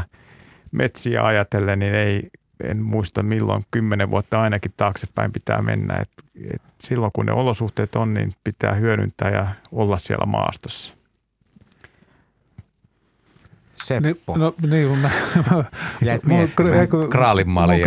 Kraalinmalja taitaa olla jossain vielä tota, jossain piilossa, mutta, mutta siis, äh, siis siis onhan ollut niin sellaisia hienoja tilanteita, mitä on nähnyt, joita niin kuin tuntuisi, että tuohon olisi niin kuin ehtinyt ja, ja tuon olisi tavo, tavoittanut. Mä oon jossain lähetyksessä joskus kertoa se, kun mä seurasin sitä ahmaa ja se loittoni ja juoksi koko ajan poispäin ja mä kattelin aikani sitä kameran, kameran läpi ja sitten totesi, että no ei tästä tullut mitään. Ja samassa kun mä nostin pään, pään sieltä pois ja rupesin katsoa lasin läpi ulos, niin korppi hyökkäsi takapäin sen, sen ahman kimppuun ja se ahma pomppasi kuin korkkiruuvi ylöspäin ja pyörähti ilmassa ympäri 360 astetta ja jatkoi samaa matkaa, mihin oli menossa. Että tämmöisen juttu on varmasti se, mutta että, että, että osaisi niin kuvitella sen jonkun, mikä ehdottomasti pitäisi niin saada ja muuta, niin se on ehkä vaikea, mutta mutta se, että kun lähtee maastoon ja muuta, niin tilaisuuksia tulee ja yllättäviä tilanteita. Että se, se on tässä sitten justiinsa se, että ootko valmiina silloin, silloin kun se tilanne tulee. Että, mutta että sanotaan, että varmaan sellaisia, eh, ehkä jotenkin voi olla, että niin kuin itsekin ajattelee sitä asiaa niin kuin sillä lailla väärin, että haluaisi jonkun hienon liikkeeseen perustavan, jonkun yllättävän. Moni eläin kävelee tap, tap, tap, mutta sitten kun se tekisi jotain niin kuin spesiaalia tai tai tosiaan niin kuin olisi joku, Markus sanoi, että olisi tämmöinen kahden kohtaaminen taistelevat. Miten sulla nisäkäspesialistina Ilves hienossa talvisessa metsässä? No se, se vähän niin kuin viirupella puunoksella tarkoittaa tämän tyyppi. No joo siis, tämmöisiä tietysti voisi niin kuin koettaa visualisoida, mutta mä luulen, että enemmän se lähtisi jostain sellaisesta, mikä on niin kuin nähnyt, että minkä voisi saada toteutettua, niin sellaista niin kuin tekee ehkä mieli. Hmm. Mielenkiintoinen heitto sinänsä kraalin maljaa odotellessa. Vai onko sellaista edes olemassakaan? Hei, otetaan, kun ei nyt juuri tällä hetkellä ole soittajaa linjalla, niin mennään hieman, tuossa puhuttiin, että valokuvan ottaminen on vaikeaa puuhaa ja se vaatii ennakkovalmisteluja, mutta harva kuva tulee suoraan kamerasta ihan sellaisenaan niin kuin esityskelpoiseksi. Jarmo kysyykin meiltä tällaista, että kuinka paljon kuluu aikaa ATKlla – hyvän luontokuvan virittämiseen esitys kautta kilpailukuvaksi ja sitten vielä jatkaa, että minkälaiset toimet on sallittuja. Aloitetaan siitä, että kuinka kauan teillä menee noin keskimäärin yhden kuvan niin sanotusti kehittämiseen siitä raakaversiosta julkaisukelpoiseksi. Voin Kumpi? aloittaa sikäli, että tänään, eilen ja tänään mä oon paljon tänä talvena kuvannut pähkinähakkeja tuossa Siponkorvessa ja tehnyt sitten, käynyt nyt sitä materiaalia läpi ja valinnut niitä parhaita kuvia, joista mä oon sitten tehnyt, tehnyt, tehnyt siitä raakakuvasta valmiin ison, ison tiedoston sitä kuvatoimistoa varten, niin tietty rutiini, oikein valotettu kuva, niin siinä menee sellainen viitisen minuuttia yhden kuvan käsittelyyn, kun tietää jo etukäteen näkee sen kuva, tietää mitä siinä pitää säätää. Hmm. Mutta sitten kun mennään johonkin kilpailukuvaan, se tehdään ehkä, ehkä vähän suuremmalla pieteetillä ja silloin, jos se on niin sanotusti helppo kuva, niin kyllä siinä helposti 15-20 minuuttia saa aikaa vaikea kuva, niin sitä voidaan hieroa pidempääkin, mutta toi antaa suurin piirtein kuvaa siitä. Entäs se? No joo, siis ei tuohon ihan hirveästi ole niin lisättävää. Että näin se menee. Loppuviimein se perus, niin kuin, niin kuin perusasioiden tekeminen siinä kuvassa niin käy aika ripeästi. Mä laajentaisin tätä kysymystä, koska tätäkin on kysytty monta kertaa, että sitten kun teillä on, se on ihan sama mikä tilanne, mutta kun tiedetään, että kun tilanne on päällä, niin niitä kuvia tulee paljon. Niitä voi tulla sadasta tuhanteenkin. Tai enemmän. Enemmänkin vuorokauden aikana, niin ehdittekö te oikeasti käymään läpi niitä minään vuoden aikana ja tuleeko esimerkiksi semmoisia tilanteita, että te olette luullut katsomaan ne kuvat ja valinnut sieltä muutaman, mutta sitten kun joskus on ollut aikaa, niin on palannutkin siihen tiettyyn päivään kappasta. Mulla on tällainen ja tällainen, että miten tämä meni ohi. Että, eli onko teidän arkistossa erittäin hienoja kuvia, mitä te ette tiedä, että ne on siellä? Joskus on tällainen tilanne tullut, tullut vastaan yllätyksenä, mutta kyllä se yleensä se tiedät siinä kuvaustilanteessa, se, se on niin kuin selkäytimessä, että nyt, nyt syntyi. Mm. Mutta jos ja, niitä on 300 no, ja ne on hyvin lähellä toisiaan. Joo, no sitten tavallaan, jos ne on lähellä toisiaan, niin siellä, siellä ei sitä yllätysmomenttia silloin tule, mutta Nokka edelleen, auki tai hyvä ilme. No joo, edelleen jotain. silloin tällainen, tällainen tilanne saattaa tulla, tulla vasta, että se positiivinen yllätys sieltä tulee, mutta että aika usein se kuvaustilanteessa jo hiffaat, että nyt, nyt syntyy. Mm. Ja sitten kun sä oot päässyt himaa ja koneen äärelle ja ladannut kuvat, niin sä kyllä meet ensimmäisenä katsomaan, mm. että onko se sitten ihan täysin terävä ja onko rajaukset kohdallaan ja näin poispäin. Että kyllä se, kyllä se niin on, kyllä se maastossa jo melkein tiedät, että, että syntyykö jotain spesiaalia. Joo, kyllä, se, kyllä se niin kuin näin menee, että se, se kun se tilanne on ja tapahtuu jotain mielenkiintoista, niin tota, vaikka sitten on tullut otettua näköisiä kuvia siinä isokin määrä ja sen jälkeen, jälkeen vielä, niin tota, monesti käy se, että itse asiassa pitää laittaa tota, vähän noita kuvaustaajuuksia vähän alaspäin, että niitä ruutuja ei välttämättä tulisi niin paljon, mutta, tota, mutta silloin jos sulla on joku hyvä tilanne, niin, niin toi mitä Markus sanoi, niin kyllä siellä on se, mitä sä odotat ja haluat nähdä sen, että millainen se on. Tuossa oli kommentti, kysymys siitä, että mitä kilpailukuville saa tehdä, niin, mm-hmm.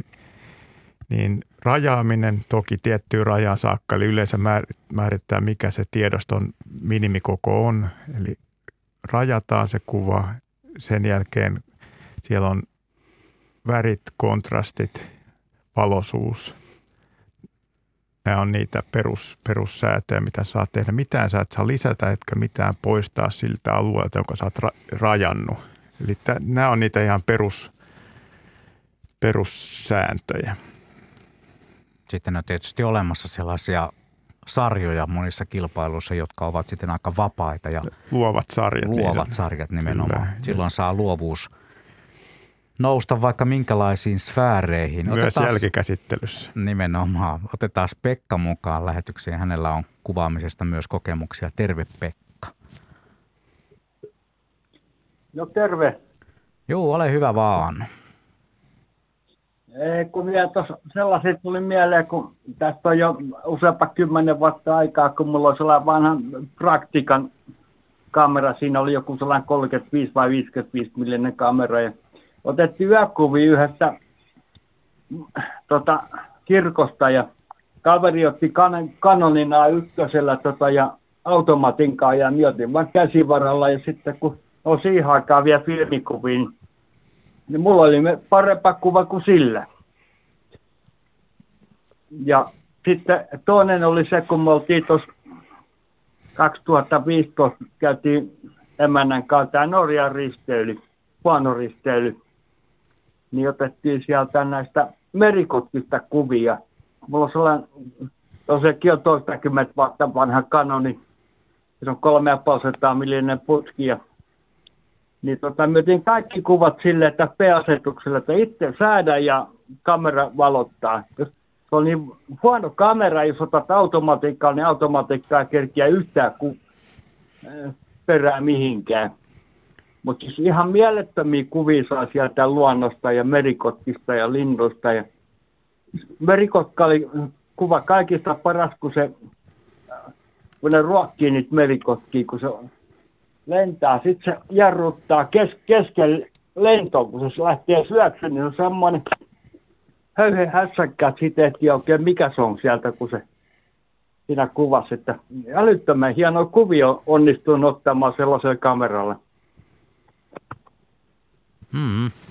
Tämä on, selke, tämä on selkeästi Markuksen heiniä, tässä oli kaksi avainsanaa, Norjan merikotkat ja Canon A1, että tämä on kyllä ihan suoraan Markuksen.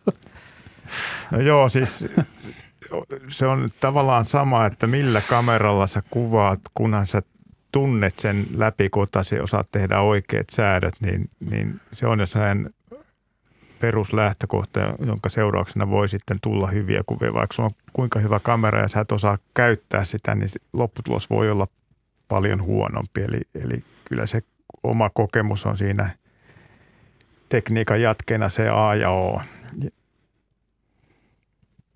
Mulla tuli vielä mieleen tuossa, kun te puhutte yökuvauksesta ja kirkkoa, että tota, niin olisiko siinä sitten käynyt, käynyt just joku tällainen, että tota, Pekalla olisi ollut kamerassa vähän herkempi filmi kuin sitten kaverilla, joka on kuvannut Canonin A1, että, tota, että olisiko siinä voinut tulla tämmöinen tekninen apu vastaan ja ne kuvat on ollut niin kuin ei ole heilahtanut eikä muuta. Mutta tämä nyt on ehkä vaikea niin kuin jälkeenpäin. Joo, joka tapauksessa kiitoksia Pekka soitosta. Tähän lähetykseen pääsee vielä mukaan halutessaan 0203 17600 numeroon soittamalla. Ari täällä toteaa, että monet, monet suomalaiset seuraa toisten kuvaajien kuvia, ottaa niistä mallia, mutta seuraa joka tapauksessa, minkälaisia kuvia on otettu. Miten teillä, ehkä voi mennä vähän niin kuin nuoruuteenkin, niin kun teitä nykyään seurataan paljon, Markuksella on varsinkin par- paljon seuraajia ja mä oon monta kertaa kentälläkin kuullut tämmöisiä tilanteita, että no Markus olisi ottanut tästä lentokuvaa, joku se lintu meni ohi ja se olisi ollut valmiina siinä, mutta ketä te olette seurannut tai seuraatteko te enemmän ulkomaalaisia kuin suomalaisia tai jos vielä ihan suoraan sitten jatkaa tähän Arin kysymykseen, niin on, onko tämmöisiä idoleita tai puoli-idoleita tai jotain? Kyllä niitä on. Suomi on monessa suhteessa luontokuvauksen edelläkävijä maita ja täällä on sitten mua 10-20 vuotta vanhempaa kärki, kärki luontokuvausporukkaa, jota mä oon sitten seurannut aktiivisesti junnuna ja päässyt sitten oppiin. Siellä on Kemillä Erkkaa ja, ja tota, Hannu Hautalaa ja, ja niin edelleen, että, että Jopi Luhtaa – Niitä on, voisi luetella kymmenen nimeä, joita mä aktiivisesti seurannut, lukenut niiden kirjoja ja ammentanut sieltä, sieltä oppia aikana ja, ja ollut sitten näiden ihmisten kanssa kuvaamassa ja, ja, ja, ja saanut myöskin käytännön oppia sitten Kuusamossa liikkunut paljon ja, ja monta asiaa oppinut Hannulta aikanaan. Et ilman muuta kannattaa, jos on mahdollisuutta, niin päästä jonkun kokeneemman oppiin, kun on luontokuvauksen harrastus alkupuolella, niin se on kyllä voimavara ja vie asiaa eteenpäin.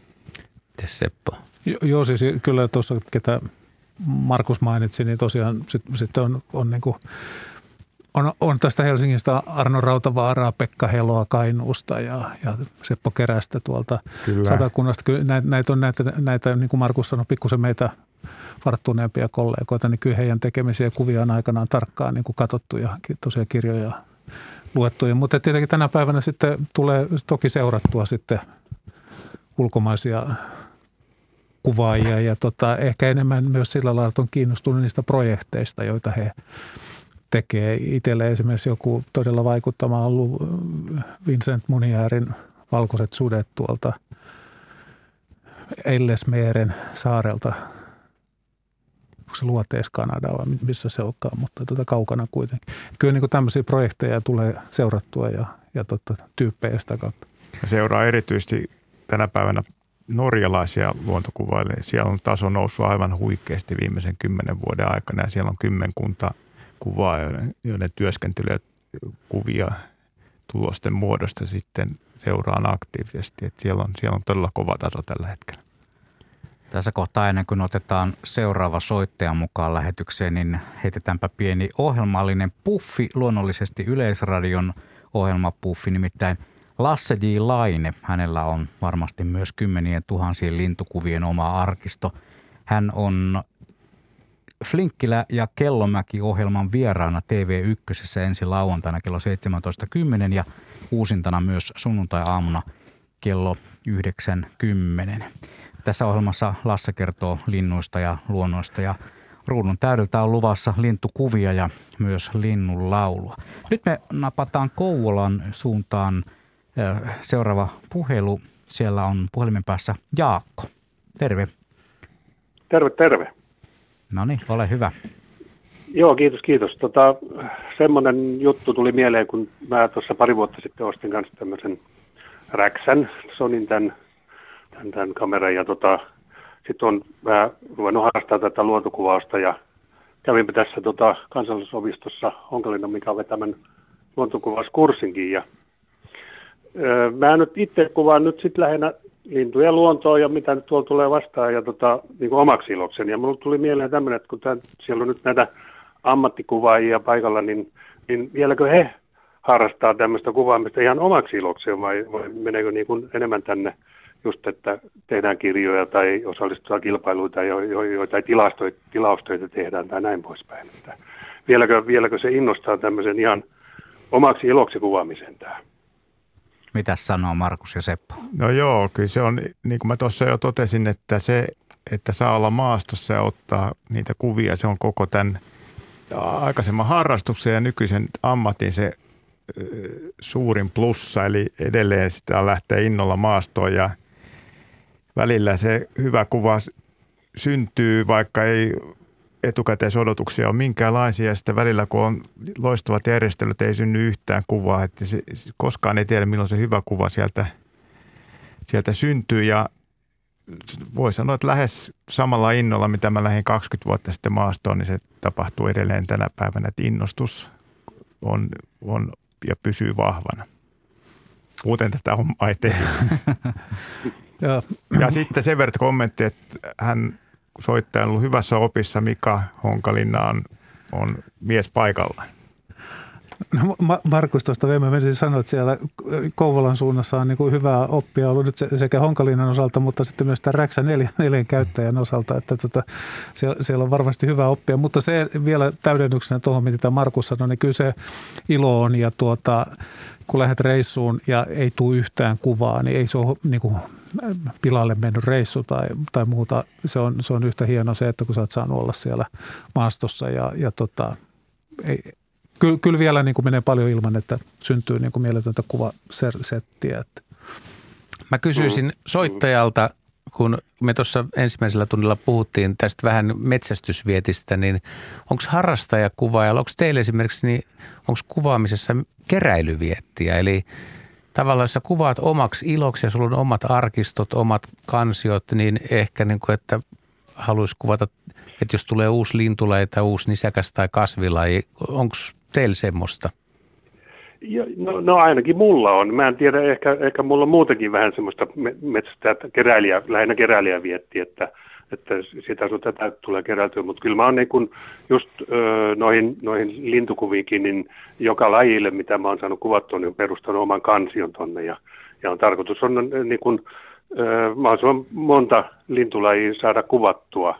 Ens, ensi alkuun sille, että ylipäätään saa kuvaa ja tietysti sitten – sitten tässä, mitä nyt tässä mahdollisesti kehittyy, niin sitten yrittää saada parempia kuvia niistä. Nälkä kasvaa syödessä, näinhän se menee. Kyllä, ja, kyllä. Ja, ja mä luulen myös niin. tuossa, toi, nyt kun tuo Laaksonen kehitteli tuota ajatustansa eteenpäin tuosta metsästäjästä tuohon, tuohon tuota keräilijään, niin ehkä enemmän tunnistaa ehkä sen keräilyn siinä mielessä, että jos sä yrität rakentaa jostain niin kuin lajista tai, tai jostain vuodenajasta tai muusta haluat rakentaa tietynlaista portfolioa, joka on, on niin kuin läpi vuoden ja läpi vuorokauden ja erilaisissa valoissa ja tilanteissa, niin se ehkä se keräily voisi olla lähempänä se, että sä koetat kerätä siihen sun portfolioon niin kuin näyttävän, näyttävän tota, mm. niin kuin, niin kuin sarjan niistä siitä kohteesta.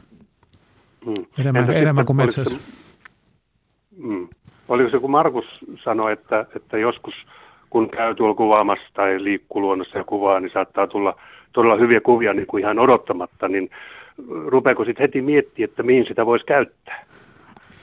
No tota, sanotaan nyt näin, että, että luontokuvaa, jos, jos se kuvaa ammatikseen, niin se yleensä laittaa ne kuva-arkistoihin ne kuvat ja tavallaan siellä ei välttämättä ole spesiaali käyttötarkoitus heti, heti mielessä, jollei nyt sitten ole esimerkiksi joku kirjaprojekti työn alla, jota, joita mä oon tehnyt useita, jossa on ollutkin sitten selkeä tavoite, että, että tietty esimerkiksi kanalinnun elämän, elämärytmiin liittyvä asia on sellainen, jonka pitäisi saada kirjaan, niin silloin sitä tavallaan sitä yhtä kuvaa sen perässä mennään ja mietitään, miten se saadaan otettua ja sitten kun se on otettu, niin se on, se on hieno tunne.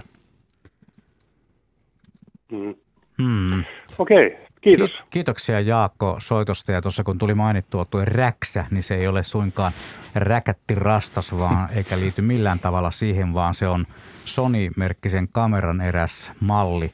Kannattaa googlettaa, jos kiinnostaa asia. Hyvin suosittu tämän päivän laite, sellainen harrastajalaite, varsin mainio. Sitten tulee suoraan ammattilaisille – kyssäri Jarmo Porvoosta kysyi, että teettävät, teet, teetättekö te ammattilaiset joitakin kuvia edelleen paperille vai säästetäänkö kaikki vain digitaalisessa muodossa?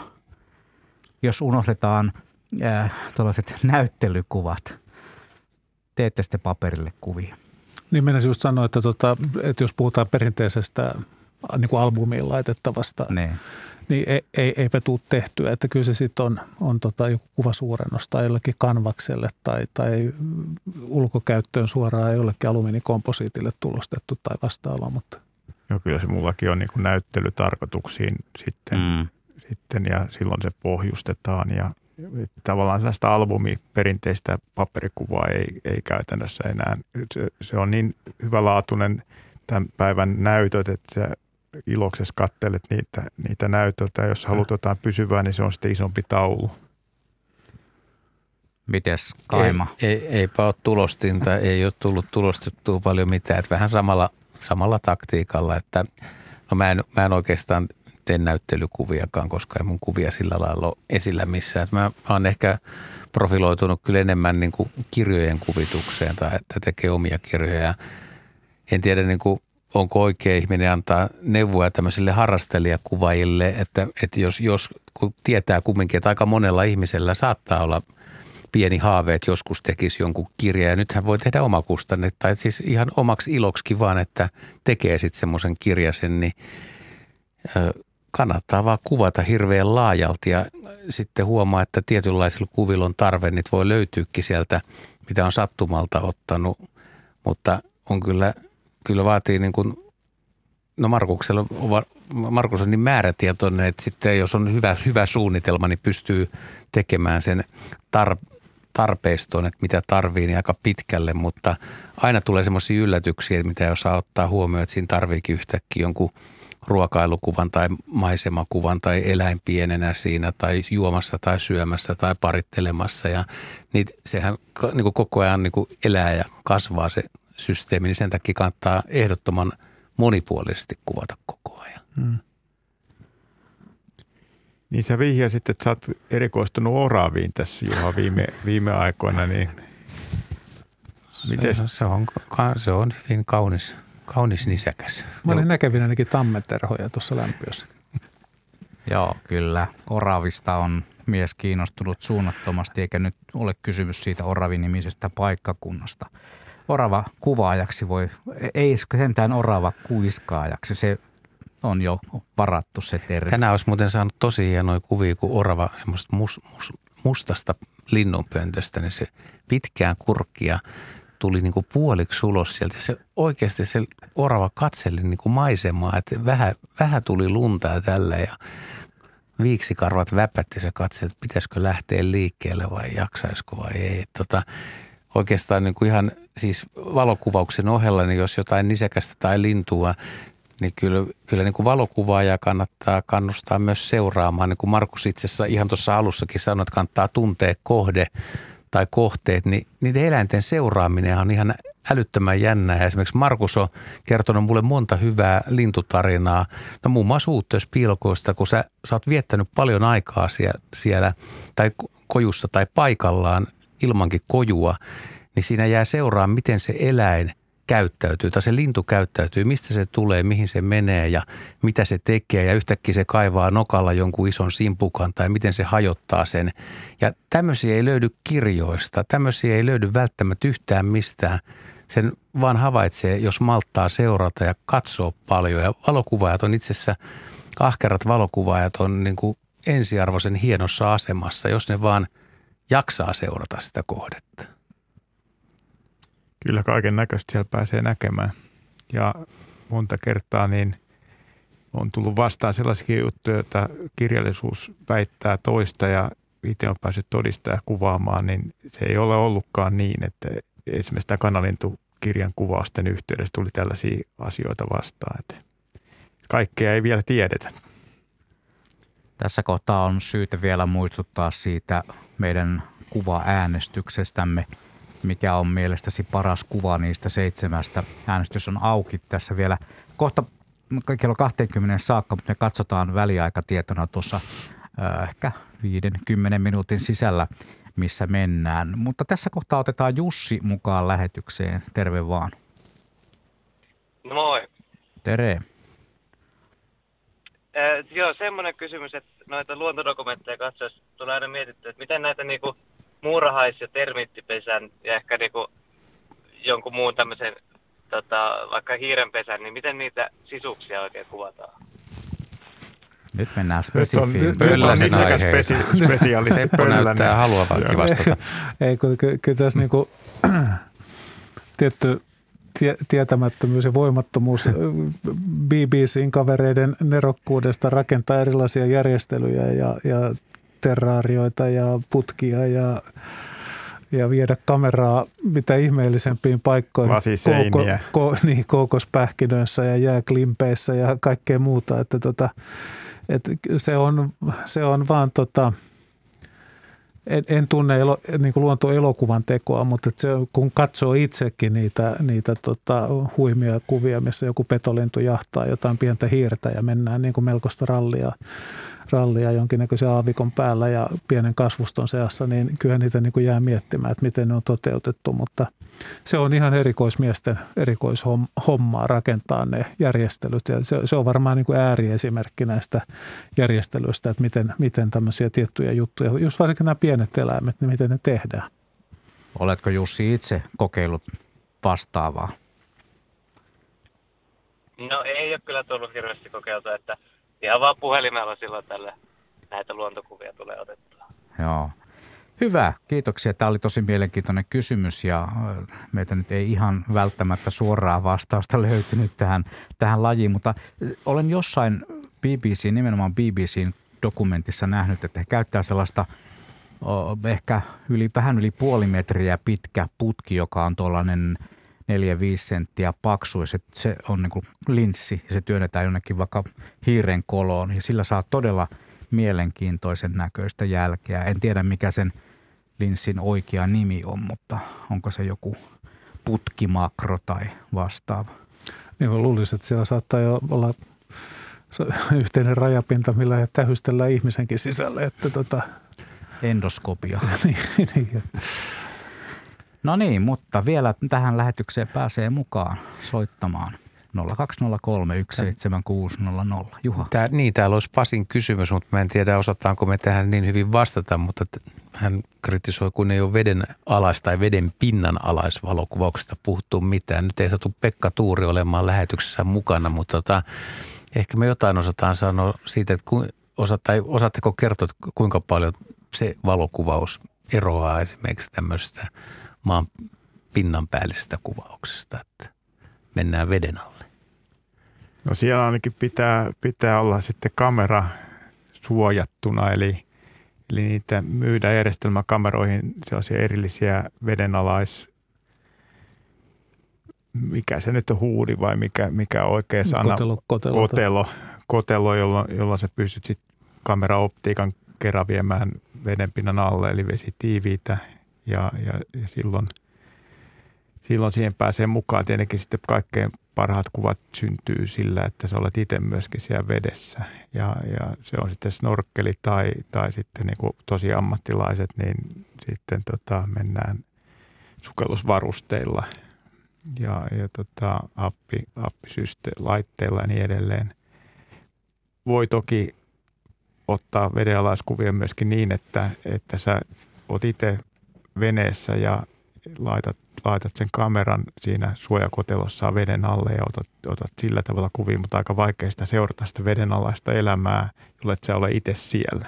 Ja kohde pitää olla niin kuin todella Tiedä, lähellä, niin, että se se on on- erilaista kuin Niin, se on hyvin laaja, laajalla optiikolla otetaan ne kuvat, koska siellä on erityisesti Suomen vesissä on niin paljon sameutta, että sun Mm. pitää päästä älyttömän lähelle sitä kohdetta. Hmm. Sitten on sellaisia, voisiko sitä sanoa, sukellusdrone. Eli dronella mennään taivaalle, mutta semmoinen sukellusversio, semmoisen voi laittaa myös veteen ja siinä pinnalla voi katsoa sitä näytöstä. Olen nähnyt kuvia sellaisesta ja se on varsin mielenkiintoinen laite, mutta kuten Markus tuossa sanoi, niin suomalaiset vedet ovat varsin sameita. Kyllä niitä kirkkaitakin vesiä löytyy. Mitäs Juha? Ei, kun nyt kun otit dronen puheeksi, niin voisit kyllä muutaman sanan kertoakin siitä, kun olet harrastat minkälaista kuvaamista, koska ne on edelleen, vaikka niitä kuvia näkee koko ajan enemmän, mutta onhan ne aika vakuuttavia, kun yläilmoista kuvataan esimerkiksi ma- ma- maisemia ja yleensä ympäristön tilaa tai ympäristön rakennetta, niin se, sehän on, siis ilmakuvat on aina kiehtonut ihmisiä. Joo, ja sehän on varmasti muuttanut tosi paljon tämä drone-maailma, sitä ilmakuvausta. Ennen sitä kuvattiin lentokoneista tai helikoptereista ja se oli tosi harvojen harrastus tai ammatti. Tänä päivänä äh, ihan muutamalla satasella saa, no tuhannella eurolla saa jo sellaisen laitteen, jolla, jolla saa hyvinkin laadukasta kuvaa. Ja niin kuin Juha sanoi, niin se on – se avaa ihan toisenlaisen perspektiivin ja ennen kaikkea tällaiseen niin kuin maisemien taltiointiin ja siihen maisemien muutosten taltiointiin drone on äärimmäisen hyvä väline. Onko teillä, arvon herrat, drone käytössä? Ei ole. Ei, ei, ei ole. Eikä tule. Eikä ei, tule. No, ei, ei, mä, no mä, mä, mä tota, tuossa, no tämä on myös näitä vaarallisia juttuja, kun rupeaa lueskelemaan tuolta, niin tota, Sonilla oli tulossa joku semmoinen hieno, hieno systeemi, mitä mä katselin, että se pitää olla. Eli kohta sulla Eli on kohta drone. sulla on se. niin. Väli, välikysymys Juhalle, kun Niin. tässä puhuttiin tässä vedenalaiskuvaamisesta, niin sä oot julkaissut ainakin yhden kalakirjan, niin miten sä oot tämän ratkaisut tämän vedenalaiskuvaamisen? No mä jouduin käyttämään aika perinteistä kikkaa, että tota, osa, osa kaloista tuli ongittua ja vietyä akvaarioja, kuvat, kuvattu akvaariossa Joo. lasin läpi, mutta mä kuvasin kyllä myös joitain kaloja sillä lailla, että, että matalilla hiekkarannoilla ja kalliorannoilla ja kalliolammikoissa, esimerkiksi kampeloita, niin ne oli siellä pohjalla ihan, ihan ne jähmettyy siihen tai jopa, jopa vähän vaihtaa väriä ja hiekkaa Joo. laittaa päälle, niin suoraan niin kuin siitä pää, päältä normaali kameralla. Niin, mutta se vaatii sen, että ei yhtään tuullut. Mm-hmm. Eli veden pinnan piti olla ihan, piti olla tyynikeli.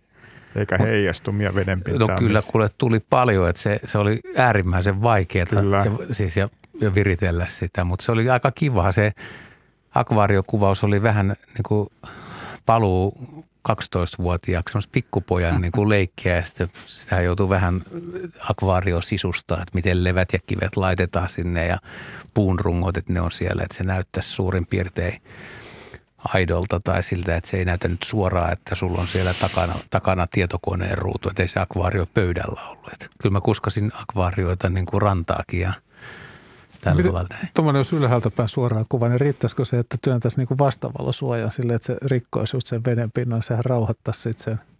Sitten tulee vähän väreitä aina. Mm. No sitä ei, sitä... Sitä- kamera varmaan pari kertaa kastu, mutta ei ihan tarkoitukselta ole. Täytyy, täytyy kokeilla, jos lainaat objektiivia. No niin, ensi kesää odotellessa. Ja onhan tietysti yksi mahdollisuus kuvata veden alla, ainakin matalissa vesissä, on laittaa tällainen niin sanottu action-kamera. Niitä on monenlaisia merkkejä. Kaikki tietävät varmaan valokuvauksen harrastajat, mistä puhun. Laittaa sellaisen vaikka pidemmän puomin päähän ja Kyllä. työntää, työntää veteen. Olen itse kuvannut ö, tuon rantakäärmeen kalastusta tai siis metsästystä sellaisessa noin puolimetrisessä vedessä ja se onnistui varsin mainiosti ihan elävää live, live-kuvaa, siis videokuvaa. Kaikenlaisia kokeiluja kannattaa tehdä. Mikä on sitten tulos, on aina toinen asia. Mutta nyt kun kello on 12 ja puoli minuuttia vaille kahdeksan, niin kurkataanpa sinne, sinne tuota meidän kuvaäänestykseen. Mä käännän tästä vähän tätä, että Markus ja Seppo näkee sen ja sä saat Juha purkaa tätä kyllä nyt ihan vapaasti ja sitten voitaisiin kysyä Markukselta ja Sepolta, että joistain kuvista, että mikä, mikä niissä niin kuin on hyvää ja mikä on ehkä huono. Näitä voi kritisoida hyvinkin vapaasti. Onko ne sun kuvia? Ei, tietenkään, ei niitä muuten saisi Eikä kritisoida. minunkaan. Hienoja, hienoja kuvia kerrassaan. Täällä on tosiaan ka- kattauksesta löytyy valkoposkihanhet, orava, fasaani, auringonlasku, sammakot, karhu ja kielo. Eli tosi erilaisia kuvia ja varmaan tarkoituksellisesti onkin valittu nämä. Ennen kuin julistetaan nyt se, että mitä ihmiset on nähnyt, että, mutta joka tapauksessa eli tuhat vissiin on tullut on reilusti yli Joo. tuhat, eli kat- äh, menee niin sanotusti uskottavuuden piikkiin. Eli näistä nyt kuvista eroaa, niin kuin jos ajatellaan, että näissä on moni, missä on eläin pääkohteena on potretti, mutta esimerkiksi tämä valkoposkihanhi on vähän akvarellimäinen, eli tämä on epätarkka. Miten, mitäs herrat sanoo tällaisesta kuvasta, missä käytetään liike-epäterävyyttä ja voisi kuvitella, että tässä kuvassa on ääntä ja meininkiä. Kyllä tuo on hyvin klassinen parvi, parvikuva, eli käytetään hidasta sulin aikaa, saadaan tuo liike tuohon mukaan ja sitten paikalla olevat linnut on, on sit suurin piirtein pysähtyneitä. Plussaa vielä vähän alkusyksyn väriskaalaa tuolla, tuolla taustassa, että ihan ok, ok kuva ei kuitenkaan ihan parhaimmistoa tästä aiheesta, mitä on, on nähnyt, mutta ihan hyvä, hyvä ruutu. Ottaako Seppo oravan, luminen orava, aika no, pienellä, no juoksee joo. kohti? No joo, siis äh, mä voisin myös kuvitella, että tässä helposti tietysti oravan kanssakin vaikka olen kuultu tänään tässä, että kuvaaminen on haastavaa ja vaikeaa, niin, tota, niin mun mielestä tässä on kyllä ihan mukava se, että tässä näkyy se oravan elinympäristö. Me kaikki varmaan tunnetaan ja tiedetään orava – niin kuin tämmöisenä potrettina tai muuta, niin aika tarkasti, että minkälainen eläin on kyseessä, että tuttu kaveri.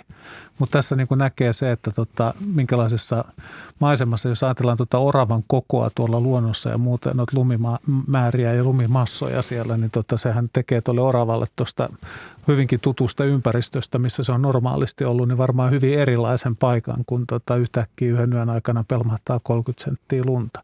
Voi jäädä sieni, sieni ja marjakätköt niin löytämättä. Sitten, sitten tässä on fasaani, mikä heiluttaa siipiä ja tämä on nyt Markukselle sitten, että olisiko, pitäisikö olla niin paljon nopeutta, että siivet pysähtyy? Ei, tämä on just, just hyvä, että siivissä liike näkyy ja fasaani nyt on niin tyypillisesti ihmiseen sidoksissa, että se, että tuo rakennus taustalla mukana, niin se on mieluummin plussaa kuin miinusta. Että. No joo, se paljastaa sen, että kyseessä on laji, joka on ihan urbaanissa ympäristössä tässä meidän keskellä. Sitten on ihan perinteinen auringon lasku merellä, mustat kivet ja tyyni Pitäisikö Juha sun, kun sä oot tuollainen maisemakuvien mestari, niin kommentoida? Ei, mä, mä, mä oon sanonut, että auringonlaskuja ja auringon nousuja, niin voi aina jättää muutaman kuukauden väliin, ettei ota niitä kuvia. Niitä on aika paljon. Mutta mä tota... että sä oot tässä Lauttasaaren kotirannan niin spesialisti. Onko tämä kuitenkin Juha sun ei, kuva? Tämä ei missään tapauksessa ole mun kuva. Ja no voinhan mä kriittisesti sanoa, että jos, jos mä kuvaisin tämän kuvan, taas mun kuva, niin, niin tämä aurinko ei olisi kyllä tässä kuvassa keskellä. Et musta, musta tämä on aika pienellä ja tämä on tässä ihan keskellä. Mä olisin sijoittanut sen sivuun mielellään. No ehkä sommittelupuolella on pientä, vaikka hyvä, hyvä fiilis kuvassa on ehdottomasti, mutta sommittelun mielessä ei ehkä kovin luova ratkaisu. Sitten on sammakoita. Me ei siis kukaan meistä kolmesta ei tiedä. Plumperi tuolla meinaa hymyilee ja naureskelee. Hän tietää tulokset ja me ei tiedetä, kuka tässä on voittanut ja miten nämä on jakaantunut. Miten sanotte sammakko kuvasta? Mä tykkään. Hyvä, joo, mä, hyvä kuva. Joo, sama vika. Ehkä ylhäältä olisi voinut vähän rajata, rajata tota, vähän epämääräistä ranta häsellystä tuolta veke ja, ja tota, pikkusen vasemmalta, mutta tämä mm. on niin nät, nätti kokonaisuus ja mielenkiintoiset eläimet kuvassa. Eli Monta sammakkoa siinä on? Ainakin neljä. Kaksi, kolme, no, neljä, siis, viisi. viisi. la, las, lasketaanko tuo kutu tuolta? No, tai no, se, on se, siinä on tuhansia. Tuhansia kutupalloja. Siinä on kyllä... Hyvä kuva. Hyvä kuva. Sitten on ehkä Sepolle sopiva kuva mäntyjen takaa, niin karhu kurkistelee. Tarkka kuva. Tai näyttää ainakin meikäläisen näyllä. Niin Kaarna ainakin tarkkaa. Niin. Niin, ja tota, jo, jo siis ihan, ja sitten sanotaan, että se on niin karhun luonteelle ominaista. Se yksi, kaksi yllättäen ilmestyy jostain ja, ja mikä, mitä itse aina niin kuin karhussa jaksaa ihmetellä on se, että miten nopeasti se tulee tai häviää paikalta ollakseen noin iso eläin. Et tota, tässä on mun mielestä se justiinsa, että sieltä se metsänkätköstä – metsänkätköstä saapuu. No tuossa tietenkin tuo oikein, oikein reunan täysin tarkennusalueen ulkopuolella oleva runko, niin, niin tie, en, en tiedä, mutta toisaalta sitten, että jos siitä tulee hyvin neliömäinen siitä rajauksesta, että paranisiko se sillä, että jos sitä, mutta se voisi koittaa, että mitä sinne tapahtuisi, jos se jäisi vaikka pois kokonaan, että sen noin valopilkut olisi mukana ja noin kasvit tuossa. Niin, olisi kuva olisi ihan eri muotoinenkin. Niin, kuva olisi eri muotoinen. Se on hyvä. hyvä. Ja sitten, toki, toki sillä lailla – tästä nyt paljastuu se, että tota, kuva on otettu paikassa, jossa karhuja on usein just se, että tätä on vähän rapsittu tätä puurunkoa. Amatöörit, niin. kuten näin. minä, ei sitä huomaa. Niin, näin, näin tarkka mies katsoo ja näkee puurungosta. Että se Tunnistatko on... paikan se? Joo. Et, ette toisi itse kuvannut. No sitten kielo. Olipas, olipas erinomaisen hyvä karhu. Lopuksi on kielo sitten, semmoinen lähikuva. Kielo on äärimmäisen hieno, hieno kasvi. Tässä ehkä, ehkä tämä terävyysalue on pikkusen mennyt, mennyt tai sitten vähän tärähdystä tai muuta. Tässä on ehkä, ehkä, ehkä tässä lehdessä on pikkusen paras terävyysalue, mutta itse näissä kukissa ei, ei juuri. Se on mennyt pikkusen tarkoitusalueen ulkopuolelle. Että tässä on syväterävyyttä ehkä, ehkä kaivannut pikkusen, pikkusen lisää pehmeä valo, josta plussaa.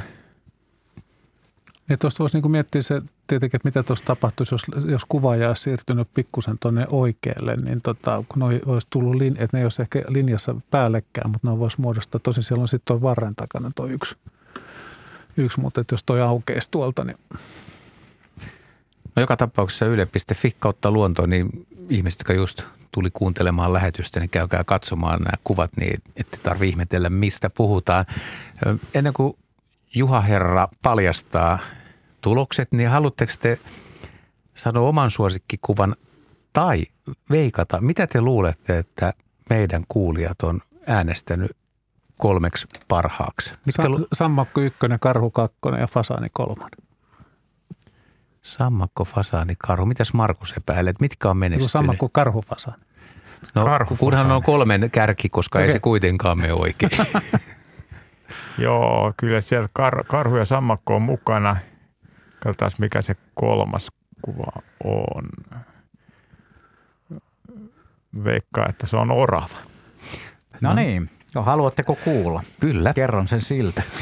Täällä on tosiaan aika paljon on äännetty ääniä, 1367 ääntä tähän mennessä ja tuota, niinhän siinä kävi, että kuten arvelitte, että karhu oli suosituin. 21,2 prosenttia annetuista äänistä meni karhulle. Ehkä vähän yllättäen kielo tuli toiseksi. 18,4 prosenttia. Hyvillä äänimäärillä vielä. Ja sitten sammakot kolmantena 17,3 prosenttia.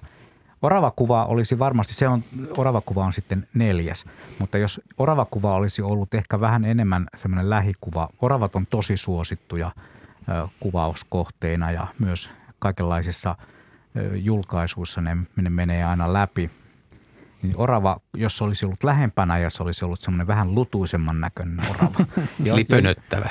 Semmoinen pönöttävä. Ja jos sillä olisi ollut sitten mukana myös orava, olisi lavastettu sille, että Ostoskärry. Olisi just te, pienet mm. ostoskärryt täynnä pähkinöitä, niin se olisi varmasti voittanut tämän kisan. Mutta tämä oli tasainen, kauhean tämä, tasainen, tämä oli tosi tasainen. Joo, ihan siis äh, kolme, kolmikko, voittaja kolmikko äänissä, niin on muutamien kymmenien äänien sisällä. Eli Karhu, kielo ja sammakot oli top kolme tänään tässä kisassa. Se oli siinä. Nyt on enää ei kolmeakaan minuuttia aikaa. Nyt tulee sitten se tärkein kysymys, jota kuulijat odottavat. Mikä tai mitkä tekijät tekee toisista luontovalokuvaajista parempia kuin toisista? Mikä on menestyksen tai? Mitä enemmän saat maastossa, sen parempia kuvia saat mitä enemmän sä opettelet sitä sun kuvauskohdetta, sen parempia kuvia sä saat siitä. No mitkä, onko nämä just esimerkiksi teidän etuja, että te olette hyviä näissä hommissa ja olette kiinnostunut näistä? No, sanotaan, että jos lähtee siitä, että se kaikkein kivuin osa tätä hommaa on, on se maastossa oleminen, niin se johtaa vähän vääjäämättä siihen, että siellä maastossa ollaan. Juuri näin, joutuu ukkoja luuhaamaan. Eli altistutaan hyvälle onnelle. Plumberi tuossa kysyikin vähän sitä kraalinmalia, mutta jos nyt pitäisi ihan pikasti vielä puristaa joku tämä tilanne, minkä tänä vuonna haluatte kokea, niin mikä se nyt voisi olla? No mä tiedän, seuraavan viikon haave on saada vihdoinkin kiiruna kuvattua täyskuuta vasten. Oh yeah. No sulla on aika helppo. Okay. Mikä Sepolla? Mä siinä Markuksen oikein olla takana kuvaamassa sitä. Niin, mä, vähän kaadun, parempi. mä kaadun ja Seppo saa sen kuvan. Vähän parempi kuin Markuksella. Mikäs Juhalla? No, mulla on tietysti sellainen, sellainen kuva, jossa olisi tota, samassa kuvassa olisi Ilves ja Susi. Ja vaikka vielä, vielä mielellään sille, että mun ei tarvitsisi kotiin, kovin kauan kotoa, kovin kauas kotoa lähteä. Ei kun oikeasti ihan joku semmoinen perusjuttu. Mä olen paljon kuvaan ihan lähiluonnossa ja sieltä löytyy tosi hienoja juttuja. Ja ne on tärkeitä, just niin kuin sanottiin, keräilijä, olen keräilijäkuvaaja. Ko- kovalevyni täyttyvät hurjaa vauhtia kuvista, hyvistä ja huonoista. Entäs toinen Juha? No jos vaikka tänä vuonna saisi mäyrästä kuvan, niin mä olisin hyvin tyytyväinen. Vau. Mäyrä olisi semmoinen, mikä mua kiinnostaisi kovasti. Mutta nopeasti näistä vielä, ennen kuin just meiltä varmaan aika loppuun, niin esimerkiksi ihan yllättäen kolme viikkoa jouluviettoa, vuodenvaihteen viettoa uutta, jossa upeat kettukuvat. Täysin yllättäen tuli se, että uutteossa oli niin hieno kettutila. Näin, kiitoksia Markus Varesvo ja Seppo Pöllänen. Tämä oli jälleen kerran mielenkiintoinen keskustelu aiheesta ja veikkaan, että tämä keskustelu tulee jatkumaan, koska laji on, kuten tässä jo todettua, niin yksi tällä hetkellä suosituimmista luontoteemoista.